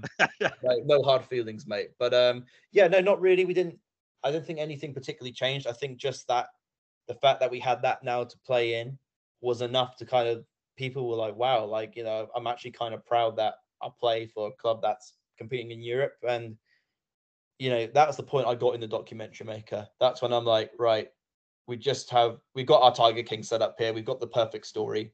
You know, we just need cameras to roll with it. Um, so at that point, I got six filmmakers together uh, in Bristol. Didn't tell them what the project was. I just said, meet me at this pub at this time. I've got a project for you. Um, free of charge. Obviously, I wasn't paying for that, man. Yeah, common theme here. Um, and yeah, that's when we met Sonia, um, who directed our documentary. Um, and I think again, just having her around the camp as well, and kind of like this is our story, and you know, considering what like Leicester City did the season after, like you know, to go on that Premier League run and win the whole thing, kind of felt a bit like that. a little bit uh, without maybe the big fancy trophy at the end, unless not Whiteknights. But yeah, I think that's the that's the point that you know I wouldn't say we took it more seriously. It was just like we've got you know you're at this level now, be proud of it, and you know we we did play probably more as a unit. I'd say. Okay. Yeah, I was just just wondering in general because I think at that time, in terms of the landscape of like UK Quidditch, like Bristol as a club was really hard to gauge psychologically because obviously you had that first season where it was kind of a case of we're doss, it doesn't matter. If you beat us, you're supposed to beat us, we're doss. Yeah. Just laugh it off. But um yeah, so I think a lot of people when they went to play you guys that season had that in the back of their minds, like, oh, we should win this game. We should be better than these guys. Yeah. But like looking at the people you had in your roster, and like Bristol were never like a unfit team. Like you talk about getting to Mackies and stuff, but like you had, you had some like fairly athletic people who just kind of needed a bit of experience, a bit of know-how of the sport to eventually kind of flourish. And then I think this is the season where things sort of connected the dots and then started making those people feel rather silly about themselves. Yeah, that's it. And I would say that group of players, particularly, there wasn't really a great drop off. There was no star player, if you like. Every tournament almost be like you'd have a different MVP. Um, you know, you wouldn't always be reliant on one person. So, you know, whoever Except for Nuge. except for, yeah, I'm sorry, but yeah, Nuge is untouchable in that squad. Uh, um, but like you, you'd kind of go into tournaments knowing like we can put on any lineup and you know we don't have a big drop off. Like I, I don't think even at that point we had planned set lineups. You know, we're not saying you're in line one, you're in line two. No, it wasn't like that at all. It was just like, right, who's ready to play? Who's got the legs, boys? Who's got the legs? You know, um, and we, we just had fun playing. I, th- I think that's you know, with time and you know, spending all our time off pitch with each other, um, training twice a week. Uh, just you know, even living with these people, these strange, strange people, you kind of just knew where they'd be on pitch. It was almost like I don't know, like, yeah, you might look at that squad and say, well, he's not as good as Ollie Craig, or this person's not as good as Lucy Quidditch, right? But they are, as a team, you know, they just gel. We gel really well, I thought. Yeah, for sure. Just had a, obviously the very kind of strong spirit that you created within the club. Yeah. Um, so we talked about it before, obviously, um, with the documentary coming in. April 2016, European Quidditch Club Cup in Gallipoli in Italy. You guys went, um, and obviously had the documentary film and everything. Um, and yeah, it was obviously a pretty brilliant experience um, with some interesting narratives along the way, should we say. So, talk us through the tournament experience from your perspective and I guess your unconventional preparations for the tournament in the days leading up to it. Yeah. So as I said, we would just buzz to go away. And uh, I kind of go back to your previous question that, you know, at that point you might think, right, we're going to take it a bit more seriously now. We might reduce the squad from 21 to 16 so that we just have the creme de la creme of the players playing all the time. I I, I put my foot down and said like we are just going to take a full 21 like and we're going to include a couple of the bees in there as well because that this might be the only time we ever play in Europe and I want as many people to experience that as possible. Um, so yeah, it was really hard choosing those 21 players who's deserving to go, um, who would we want there, who might be able to add something that we don't necessarily have to that team. Um, but even the 21 that we picked, we still had a massive entourage of people who weren't playing. Um, I can think of what knockout, Kieran knockout Harris, Gabby Fitzgerald, you know, players like that that would have desperately wanted to be there, but you know, were just so part of the club at that point. They were just, you know, came along for the ride, which I'm really grateful for because that massively helped. Um, I would say we just treated it as a holiday. We got there like three or four days early, as did most other clubs. Um, as I say, if you weren't at that tournament, the pitches were dreadful. The actual tournament itself, no offense, Jacopo and Co, wasn't run particularly well. Looking Fly was run better than that, my friend. I'll put, I'll put it there. But, but, but, but the location, well done because it was brilliant. You know, we stayed in the town. having like seven other UK clubs there as well, all kind of like rooting for each other. And you know, I, I had met people like Louis before um, at Look and Fly and Plog, you know, who I'd met at Christmas Cup, who's my hero. Just having those sorts of people come along and you know cheer for your team is really good and kept us going. Um, so I, I kind of just said to the guys like, let's just enjoy it. You know, I'm not going to look too deeply into tactics, especially when our group was drawn. So we got drawn with uh, Dodos, right? Uh, Paris Frog, uh, the Milan Menigans, and then I think I forget the name, but I think it's another Turkish team, perhaps. I can't remember. Um, so immediately, everyone, you know, as the lowest UK ranked team going, I think most people have written us off at that point, and as we did a little bit as well, to be honest. We thought Frog and Dodo, um, you know, French runners up, Belgian champions. Nah, mate, you know, forget it. Let's just enjoy the holiday. Um, so that's why we decided to hold a little funeral service. I thought let's just keep spirits high, you know. Let's remind people why we're here. It's to have fun. It's to kind of not take yourself too seriously. We had a beautiful sunny beach and the hotel that um housed the tournament also had for some reason it must have been for weddings or something. I'd hope it's not for funerals because that's a nasty way to go. But had yeah. almost like a little church bit, you know, it had all the seats, had an altar, and everything. And it, it kind of almost came up a couple of days beforehand that we could maybe just do even it's just something like as a team building exercise for our group of 25 people right as a little reminder say you're here let's remember this let's just have fun so we decided to bury our hopes and dreams into a shoebox that i had brought over from bristol that added to the luggage mate big time um, but yeah, we held the service and we told a couple people about it, and then news spread a little further, a little further again.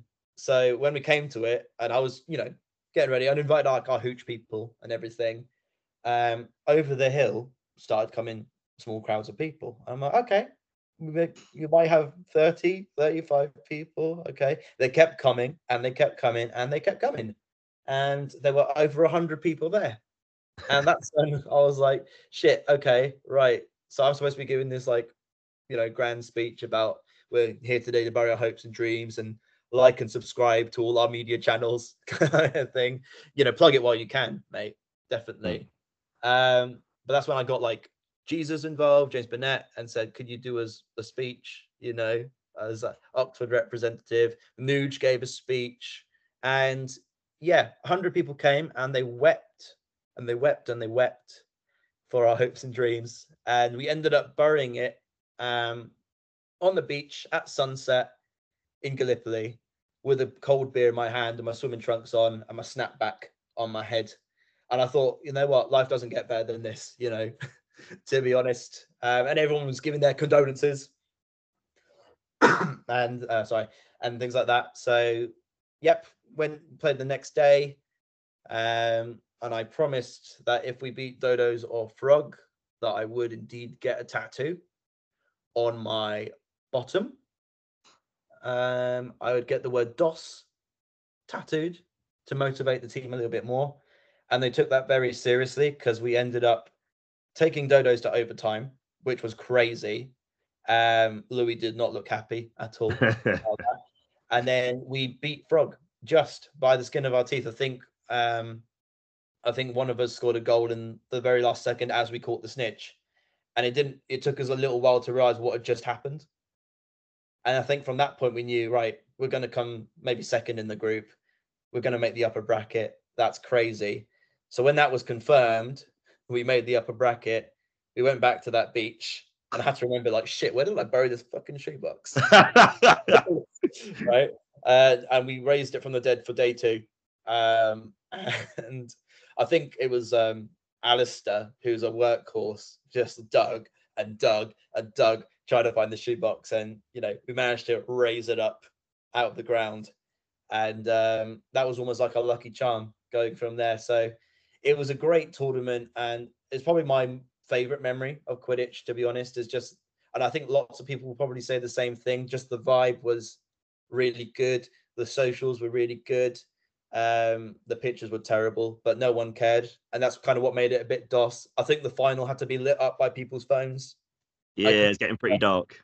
yeah, so yeah, everyone just had a really good time, and if every tournament was like that, I'd take it certainly, hundred percent.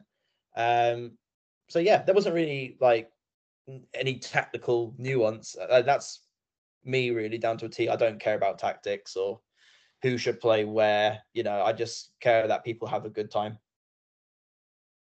Yeah, I knew this would be a great story to talk about, and it's great to relive it all and sort of my memories of it as well. Um, it's just fantastic to hear about. Yet again, like the way you kind of approached it with like the puff mentality of like, oh, we're doss, doesn't matter, we're here, this is great, happy to be there. Um, turning up in your, your pink tour shirts, rock it up.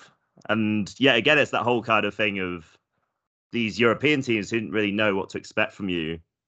Sort of go, oh, okay, they can't be that sort of hot. They can't really hurt us. And then obviously you end up taking Antwerp to overtime, who then went off to make the final. Everyone's like, whoa, okay. And then later on, managed to beat Frog, who, yeah, at the time, and I guess still are, still one of the big powerhouses of European Quidditch. So it's two kind of massive shocking moments, and uh, yeah, the whole the whole uh, shoebox, the uh, the funeral, just absolutely brilliant. It's like one of your ideas that probably went a little bit too far, as you I guess kind of alluded to.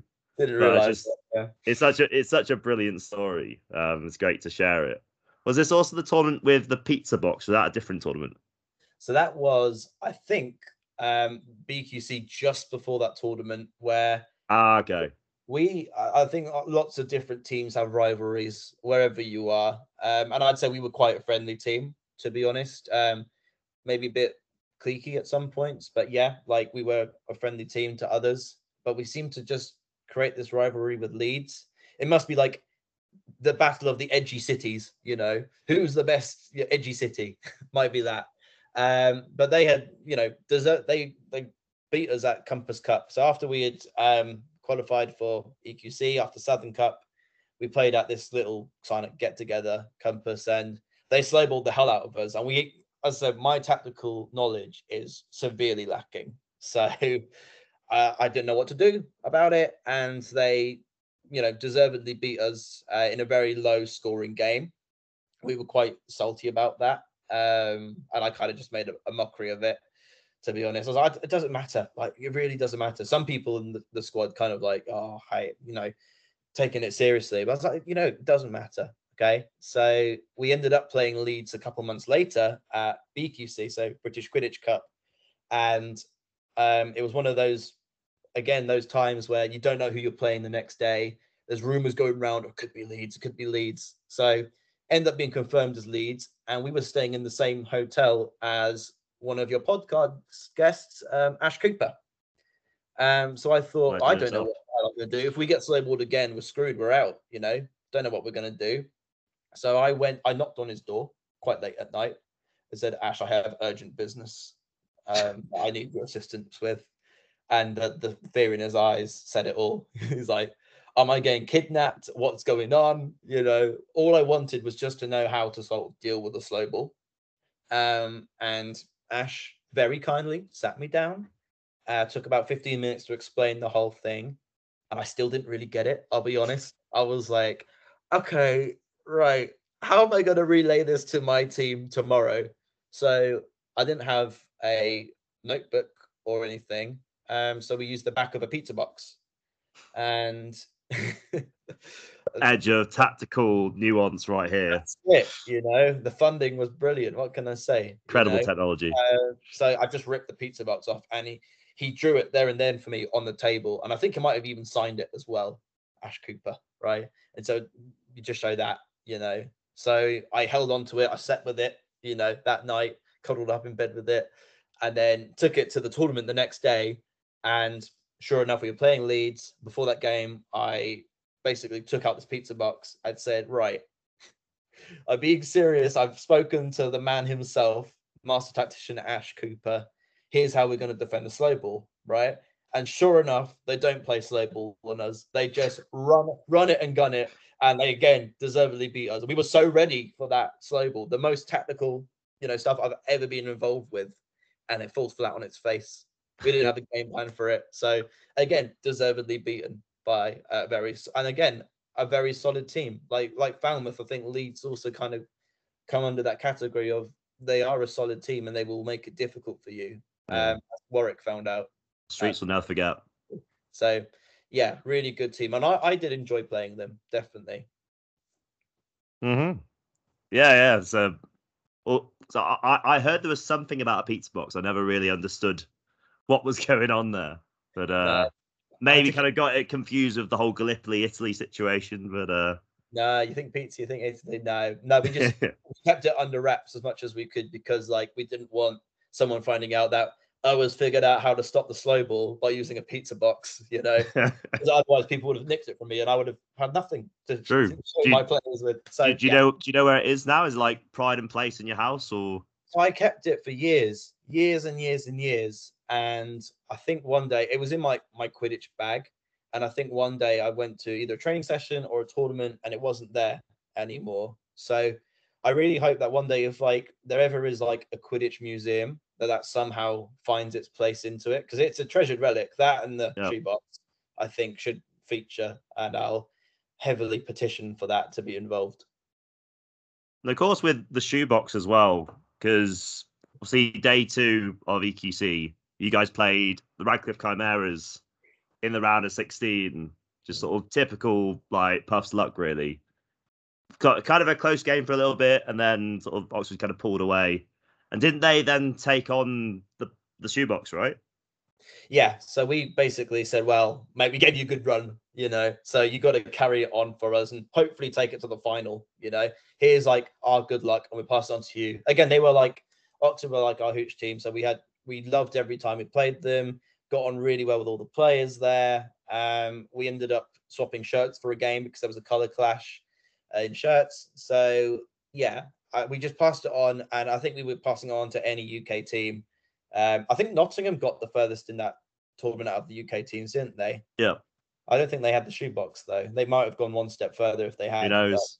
Just a speculation, mate. true, true. No, it's, it's it's one of those brilliant stories that yeah, if if you know about it, like it just brings back such fond memories of that time. So Yeah. definitely great to to reminisce on. Um, speaking of great things to reminisce on, a week later, uh, you won the prestigious Whiteknights tournament. Um, so how special was it for you to win a tournament in your hometown of Reading? Uh, Reading's really dull and soulless, so that didn't mean diddly squat to me. To be honest, the fact that it might as well have been Rugeley, mate, or Horsepath Athletic Ground. You know, um, I was right at that point. I was in my final year.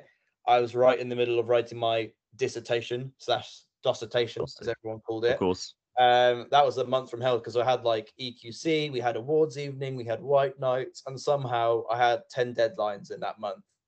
Um, and I really prioritized Quidditch at that point. Um, so I wanted to go out with a bang. I didn't care if I got like a first or a 2 1. I just wanted to go out with a bang. Uh, ended up getting the 2 1 in the end, boys. So I scraped through, which is good.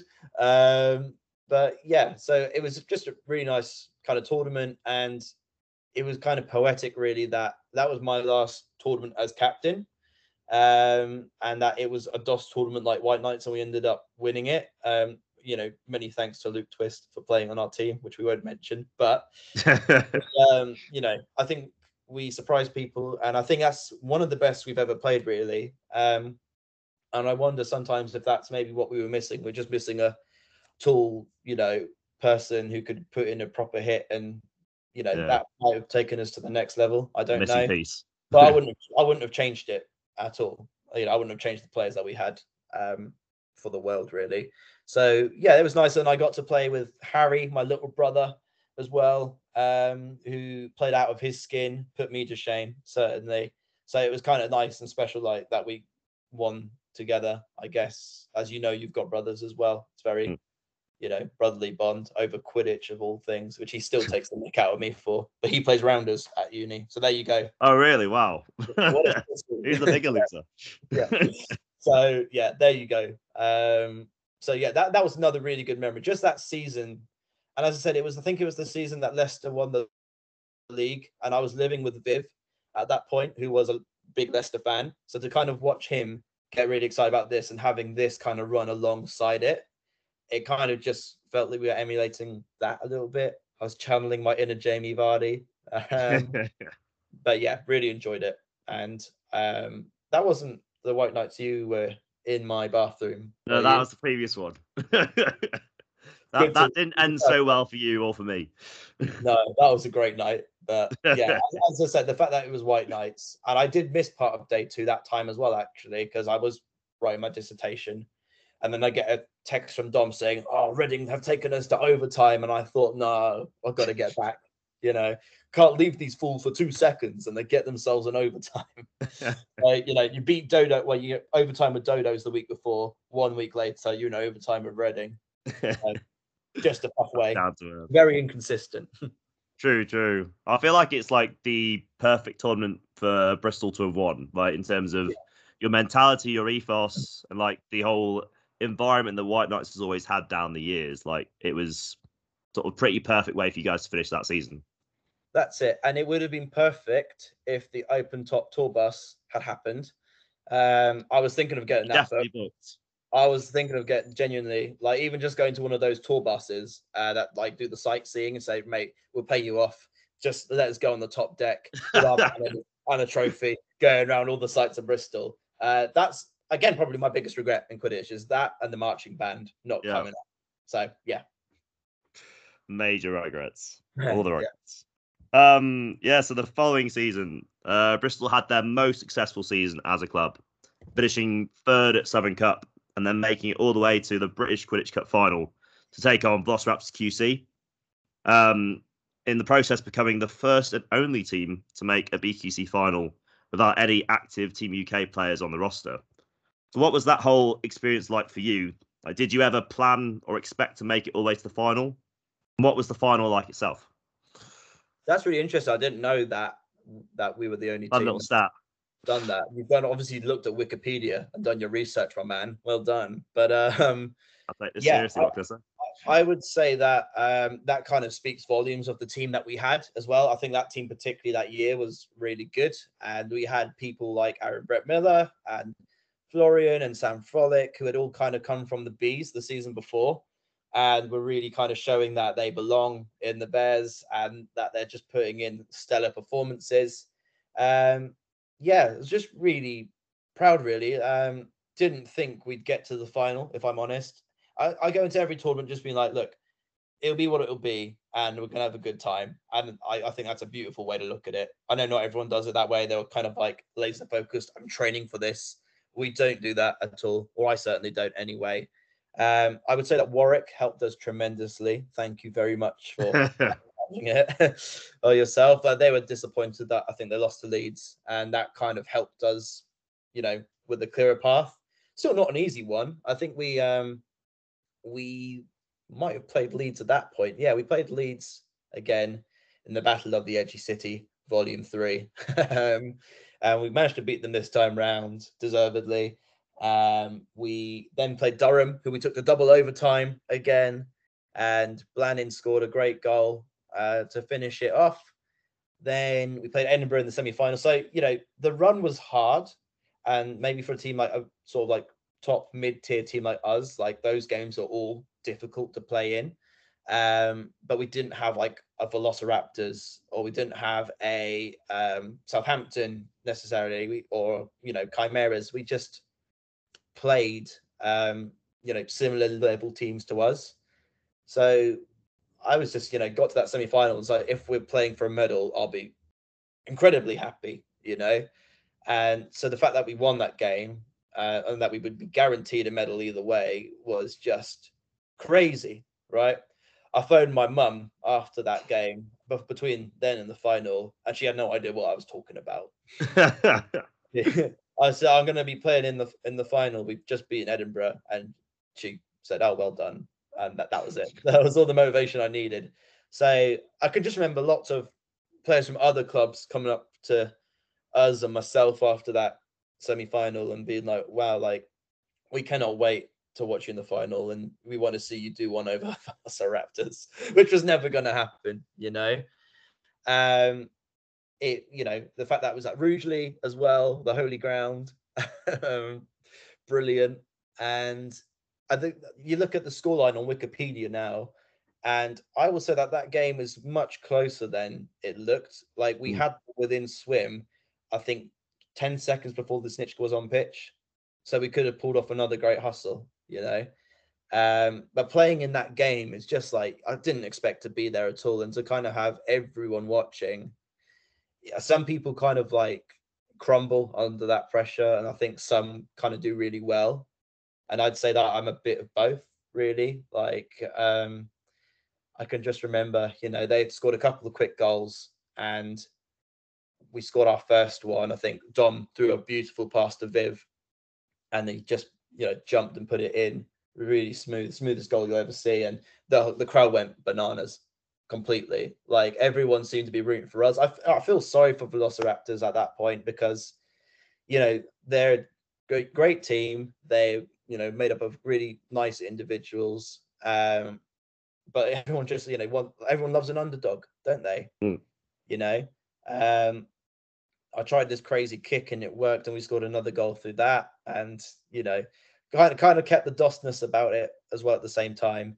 It's a shame that the game kind of ran away with the score a little bit because uh, I think you know anyone could look at that and say, well, the community teams just absolutely crunched the little university teams. Um, but I'd say we we really gave them a good run. Um, you know, up until maybe the 18th minute, and soon as Snitch came on pitch, it was game over really. Um, so yeah, I really enjoyed that tournament. It, again, one of my fondest memories of playing, and I think I, that was the season I wasn't living in Bristol as well. So maybe that's what why they got to a final because I wasn't involved. you know? And less but, of influence. That's it, less of an influence, and they've kind of taken their own thing and maybe got rid of all my stupid training drills and things like that. So you know, I, it's really on the players. Um, and you know it would it was difficult either way. You know Warwick would argue, well, you know we would have smashed them, and I think they might have, to be honest. But I still think we would have given them a good game. Yeah, it's great to hear about all that. And um, unfortunately, I was I wasn't in the country at the time to right. attend the tournament, but I was following it all on the live stream. And oh, then day one, when um, Warwick lost to Edinburgh, it was this massive shock. Like Warwick were expected to go at least top four, probably to the final. At least that's what a lot of people are saying. Yeah. So all of a sudden, I was like, wow, this tournament is wide open. And then. After you guys played that quarter final with Durham, which was a mental game, like I think there's like two red cards in that double overtime, and then eventually Josh scored. Yeah. And after that, I was like, oh shit, like they're gonna make the final. Like I just yeah. had this instinct, like they're gonna they're gonna do it. They're gonna make the final. Sure enough, beat Edinburgh, yeah. And there you are. It's like, wow, this is like little old Bristol, like eight or seven cup 2014. You yeah. come from from doss to boss to the very top, playing yeah. in the biggest game in the country. And yeah, as you said, that like Velociraptor, had that little wobble sort of midway through the game, you got about two or three goals. That weird kick goal assist thing you got. It's like so classic you. And I think everyone was just like, what's going on? But loving it and loving what was happening. And yeah, eventually the game ran its course and Velociraptors won the, be- the best team. But uh, yeah, it's one of those, it's just another part of this insane journey that you've been on. Yeah, I mean, all the Bristol Ultras were out that day. Everyone seemed to be chanting for us. Flares were going off. You know, it was a criminal that that game wasn't filmed. Like the live stream was dreadful for the time. Yeah, you know, uh, still is today. But like, you kind of go back and you want to like you know, kind of relive it a little bit. You know, sometimes you're having a bad day, you want to come in and be like, oh, that was, you know, good fun. Uh, but it wasn't filmed at all. All the other games are bloody filmed. So, you know, I say to someone, yeah, mate, I'm a, you know, down the pub, you know, I'm a runner up. And they say, well, prove it. And I can't, you know, I've got a medal to show, but that's it. So, yeah. Yeah, we, we were just super happy after that. I remember being happy before, being hyped, and just looking forward to kind of putting on a bit of a show for the crowd as well. Um, you know, I, I, I think that's my way of relaxing. Um, I got quite was taken aback actually at a tournament I played in recently, a couple tournaments ago now, maybe. And someone came up to me after and said, Well, you shouldn't be showboating, like it's disrespectful to us as a team. And I, I was quite I no, honestly, I was quite taken aback by that because if you know who I am, you know I just like to fall around. That's it. I'm not doing it to disrespect you or being like, oh, this is yeah. too easy. I'm toying with you. This is how I kind of like get in the zone and relax. Yeah. And take the piss, like enjoy yourself. But, but things, you know, kind of pull off. It's kind of like, you know, in Pirates of the Caribbean where Jack Sparrow comes into port and this ship is just sinking. Yeah. The whole way. It's like that. I mean, that's a good metaphor for your life, Tom. That's it. that my life is Some, somehow smoothly it works. Yeah, yeah, hundred percent. You get to the end point eventually, but you make a bloody hard work of it while you're getting there. Yeah, yeah. true, true. Yeah, it is, it is a real shame that game wasn't properly filmed, but oh, I guess the end of it, you got you got the documentary. You always got that.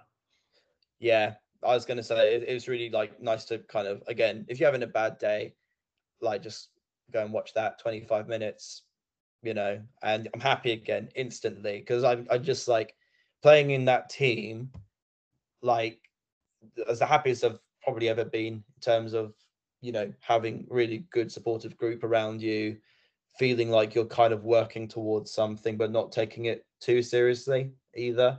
Just um, you know, and watching people like Al, for example, who came over, Al Thomas uh, from Hong Kong, and to see the impact it made on his life and felt like you know i've come to this strange country which is the other side of the world and been able to you know find a group of people who care about me and i can fit in and you know nothing's ever too awkward and i i, I find my place i think that's that's what i love about it you know is being able to kind of provide that for someone or at least help in providing that yeah definitely definitely um, it's kind of moving to, I guess, a less pleasant topic now. Mm-hmm. Um, so obviously your final full year playing with Bristol, the club went through a bit of a tumultuous period.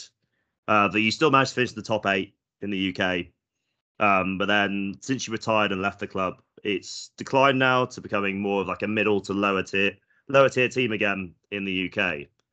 So what do you make of this change in fortunes, and how do you reflect on this period? Uh, must have been my departure, clearly. I joke. Um, I was gonna say, I think it's like you see it with a lot of teams, like a lot of those old, you know, early day teams, like Keele, for example, uh, Loughborough a little bit, um, Oxford, for example.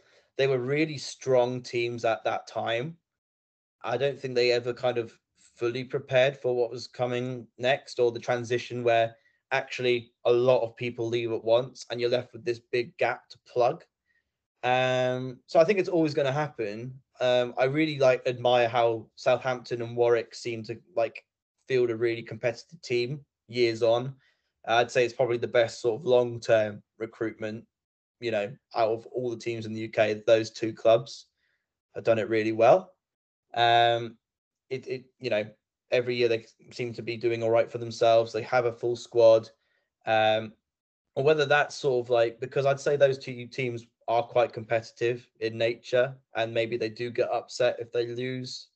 Maybe it's that that's driving them on all these years later. Whereas for clubs that kind of don't mind or have a bit of a conflict of where they want to go, it's easier for them to fall apart, I think. So you can't commit and play for a club forever. I think you know we realized that maybe after a couple of seasons after graduating. You know, you got to give room for people to come through. Also, like people like again, like Florian, Sam, Aaron, Brett Miller, they would never have come through if we just didn't, you know, we had to ease up somewhere and let people kind of go. Um, I'd say, you know, with the state Quidditch is in now, in terms of like they've been hit really hard with the pandemic, I, I'm really thrilled to see that Bristol have, you know, they're still surviving, they are still training, they're trying, I know they're trying their absolute hardest to kind of come back from it. And I really hope we can one day in the near future be back to like a, a nation that has 50 fully fledged teams, you know, and lots of people competing at BQC. Because uh, I think that's really important for the sport, you know, has to survive somehow, and it can't be on the shoulders of the people who were there from the beginning. You know, it has to evolve somewhere. So I would say it was like, you know, a natural thing. I didn't think it would, to be honest, I didn't think it would be hit as hard as when I left. I was like, okay, the club will survive. It's fine. Um, and there's been, you know, moments we've had to put our socks back on and go and help out, you know, mm. pull up your shorts, get on with it. Um, which I, have I've loved doing, to be honest. Um, as I just hope all those teams can kind of find their way back to being able to recruit every year really well. Uh, it's just finding those right people, you know. And I think in those early days, you kind of had people who were out there and were pioneers because they had to be, you know. Uh, there's a reason I've been pushing for leagues um, for seasons now because it gives the season more structure and goes back to working towards something having, having that momentum. Yeah, exactly. And for play, for teams like like Kent, for example, who I don't think they've registered a win yet at all, right? It's for teams like that, like you know, you put them in BQC in the nationals, and you know they've got nowhere to to aim for really. Whereas you know you go for these smaller regional leagues, then I think you know they do have something to aim towards the season because they do nothing for the rest of it. They just sit there, wait for nationals to come around, and that's their only tournament in the year for them, which is why I, I think it does need structure. Definitely. And I'm pleased that we're starting to see that now. I just hope it works out. Mm-hmm. Yeah, it's very mature response from you, I think. Kind of looking at, I guess, a problem that, as you said, like a lot of other universities have had down the years, where it's always been kind of on a year to year basis. How can we get the best out of these players? How can we win this tournament or whatever? Um, but things change really quickly in Quidditch. Like a year yeah. feels like a long time, like whole season. And then one team can be really good one year, and then I don't know, five or six key players graduate, and then that team's now at the bottom.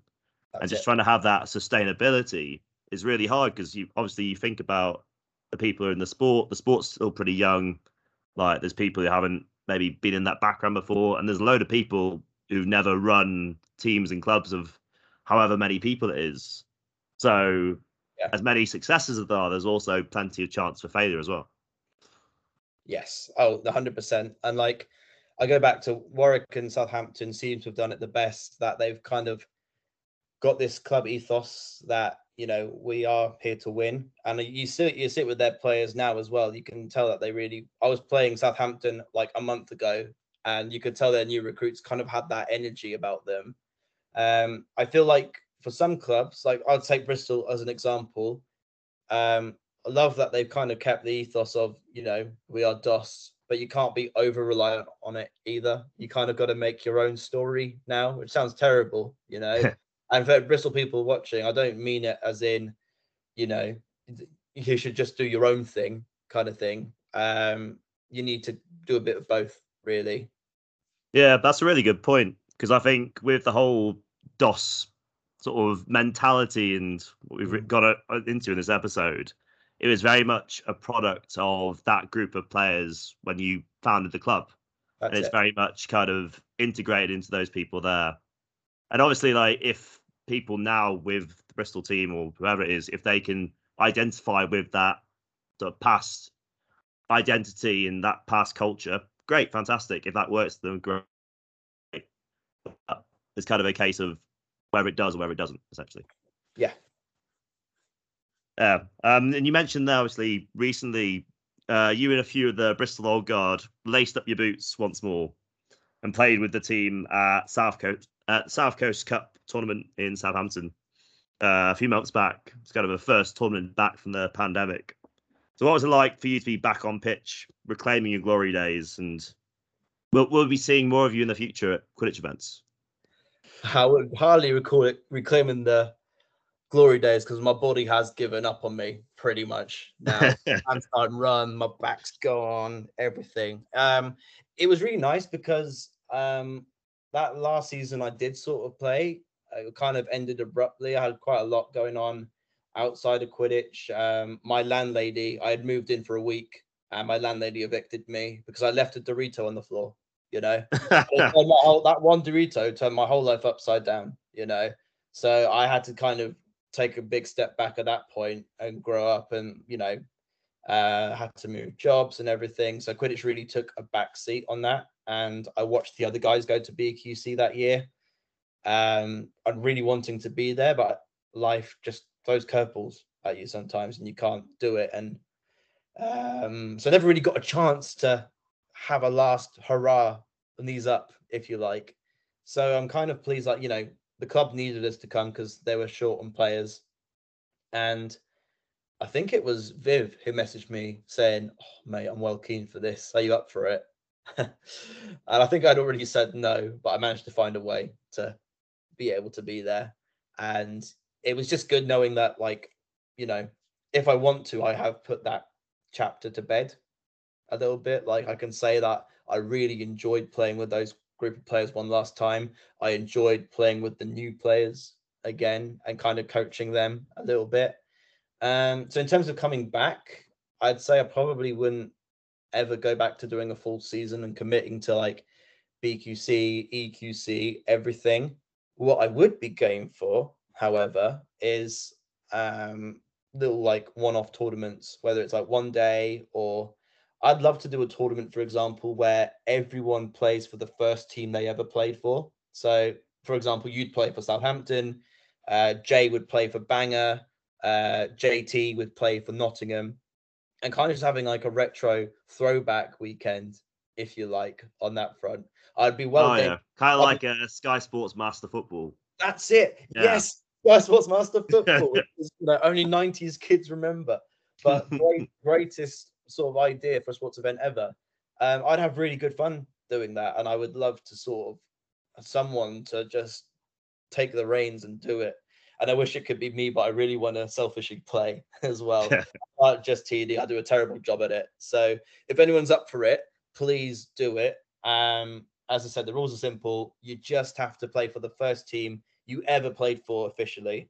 Um, and I think we can get a really good bunch of people together. I'd love to see Bidwell back in a Southampton shirt. Yeah, no, I'm, I'm well up for that. I'd love to sort of, yeah, have a bit of nostalgia and uh, yes if we ever make that happen, I'm I'm well down for it. That's Definitely. It. Petitions out, guys. Do it, please. Awesome, awesome. Um, but yeah, it's great, great to obviously be able to sort of link up the new players and I guess have your little testimonial, if anything, to uh, yeah. round off your, your career finally but, after all the pandemic rubbish. All I'm saying, Fraser, is that if I had a testimonial team, you'd be on it. Definitely, you'd be on my team. On board. I'm humbled, Seven honestly. years after you shouted at me, we've been to all sorts of places. We've been in a Whiteknights Reading toilet together to, you know, the beaches of Barcelona. We've done it all, mate. So you'd be on my team. the best of times. Yeah. um, we're gonna go into the mailbag now.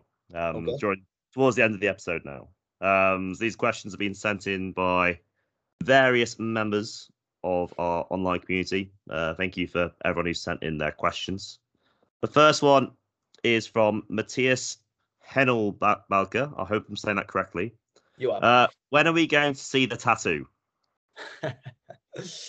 well, well, well, well. You'll have to wait a bit longer. There's a real like global shortage of ink at the minute. that has been for the last five, six years. So as soon as there's readily available ink, even if it's in fountain pen, I'll do it, mate. I promise. Okay, promise. And is it going to be the left cheek or the right? Is what everybody wants to know. The left one.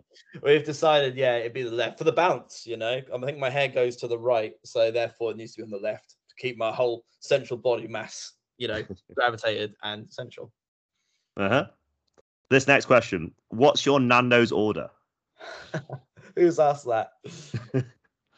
well, they, remain anonymous. For, remain uh... anonymous. It's, it's you, Fraser, isn't it? That's a good question. Uh, I had it one today actually with my little brother because it's payday today, um, and I got something different this time. I got a pitta wrap, which was disappointing, I have to say. So my usual go-to is a medium because you know you got to enjoy it. You know, I'm enjoy it. Yeah, I you know, agree with that. Rumors, I'm not super spicy. Um, I know Sam Senior eats the Vuza out of a tablespoon. So if you ever go to Nando's with him, make him do it and it for a laugh, you know. But my go-to order is yeah, medium chicken butterfly burger, um, without the tomato because I'm not a demon, and I put cheese in it as well. Um, and I put peri peri salted chips, and sometimes macho peas, depending on what Macho I'm in. peas. I'm a macho peas. I'm a macho peas man, and I drizzle it with maybe some hot sauce on the side or some garlic barbecue, and definitely got to get a bit of ketchup going as well. Um, you know, so yeah, pretty substantial meal. Wow, it's a full palette of taste going on there. Love it. Yeah. Um, Kieran Capel Williams would like to know how can other teams now be doss in today's climate? Oh, Kieran's right. It's a very difficult climate to be doss in, I think, nowadays. Um, I would say, like, you know, there's there are plenty of teams still in the UK. Um, and if you are starting afresh, which I think Kieran might have, um, you have to just accept that you're not going to win BQC in your first season. You're not going to qualify for EQC. It is a journey, but the journey is worth it, certainly.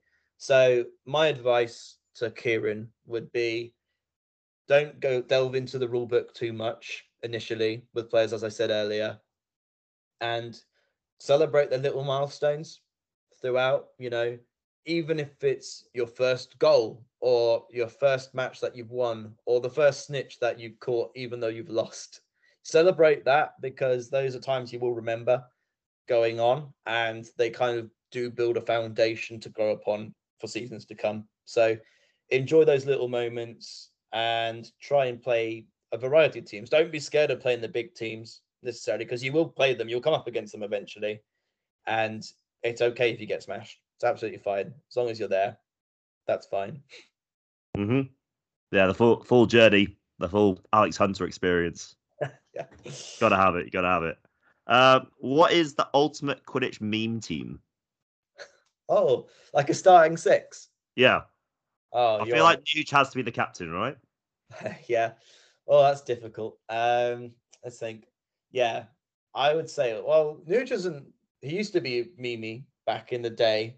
Um, he's quite a reserved young fellow. I know you invited him on this podcast, and he he refused, or was PA refused. No. Anyway, that'd be me.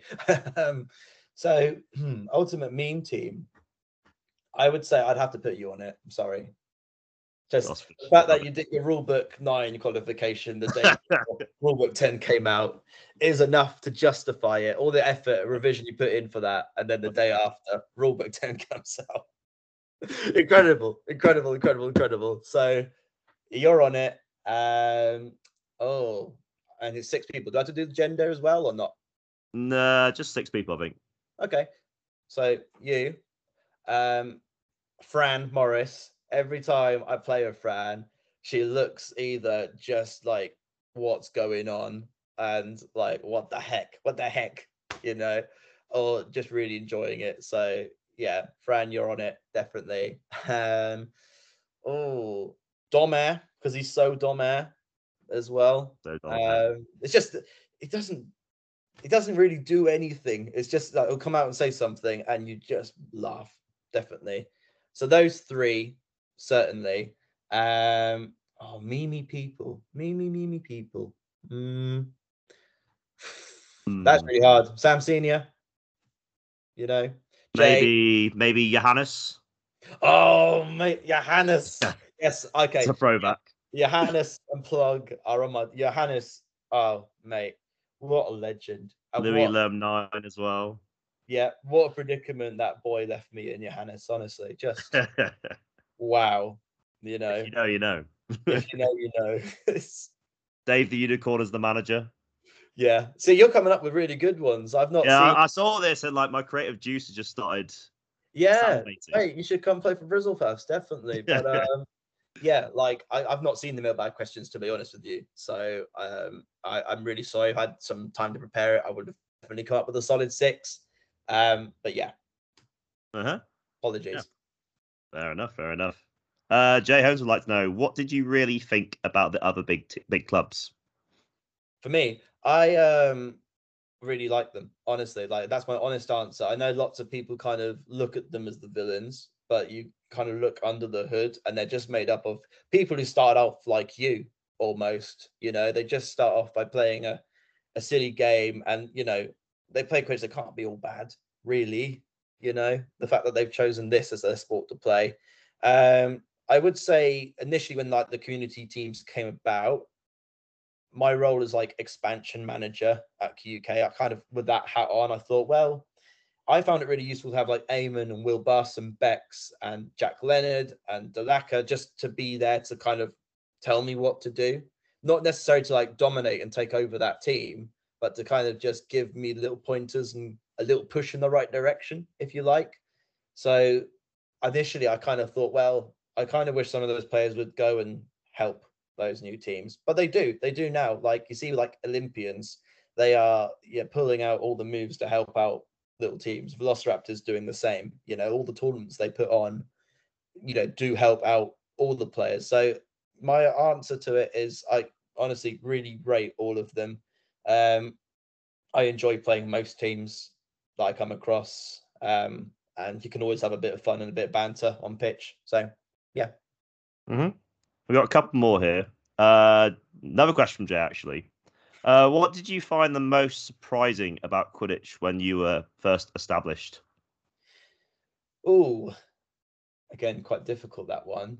Um, the most surprising thing would be, um,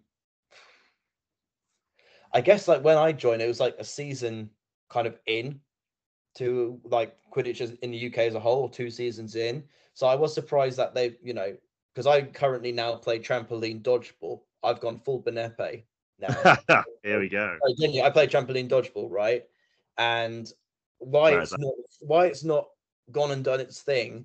Like I have to travel to bloody Camberley, you know, 45 minutes from my house to go play. And uh, why it's not taken off here because they don't have the pioneers or anything. So what I was surprised at is that within two or three seasons, there was a British Quidditch Cup. There was, you know, friendly matches going on. It wasn't just like, oh, we get together and play Quidditch on our own. Like they really kind of stepped up. And I think like people like Ben Morton and you know Rob Barringer, like, you know, a big part of that. Angus Barry, you know, people like that I think really helped leap Quidditch years. Because I think, you know, you could still be in that situation now where people kind of play recreationally and that's it. You know, there's no level of competition. So without though without people like them, like yeah. So that's what I was surprised at that I had walked in and there was already sort of this sort of like semi-formal setup, if you like. Mm-hmm. Fantastic. We got a final question here from Mr. Thomas Newton. He would like to know what is the best Quidditch tournament in history and why is it Whiteknights? Well, he's damn right. It's Whiteknights. Okay, I'm a Whiteknights forever. yeah, he's um, yeah, he's definitely right about that. I think, if I'm honest, the, the best tournament experience I've had is probably Gallipoli, just because of all the social stuff and everything. But in terms of like a, a staple go to, I like. I have to say I like BQC. I think there's a real sense of kind of community. You're, you know, the first time I went, even though it was in Batman's back garden, you know, with curvy pitches. Sorry, yeah. You know, it's, it's just like a real sense of like the community coming together, and that's what I spoke about earlier. Is that I feel there needs to be more of that.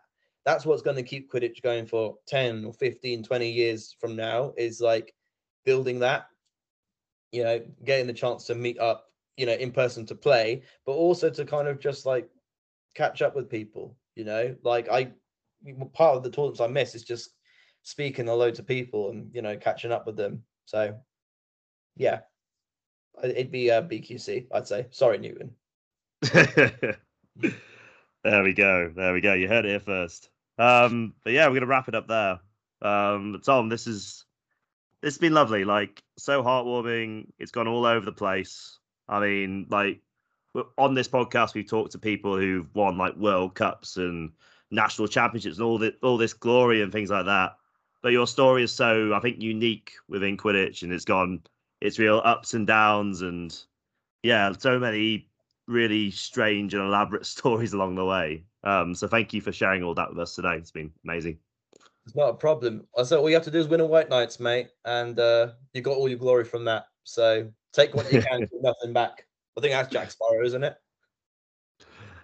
I'm gonna say yes. Maybe. Yeah. I don't know. Do your Wikipedia research. thanks for having me on, mate. It's been really, really fun. Yep, an evening well spent. Um, we hope you, the listeners, have also enjoyed this episode. If you want to stay up to date with future episodes of the Total Quidditch podcast, please give the Total Quidditch Facebook page a like. We'll be announcing upcoming guests on there, and of course, giving you a chance to send in more of your mailbag questions for our guests. Uh, yeah, until next time, keep yourselves safe and live the game. Goodbye.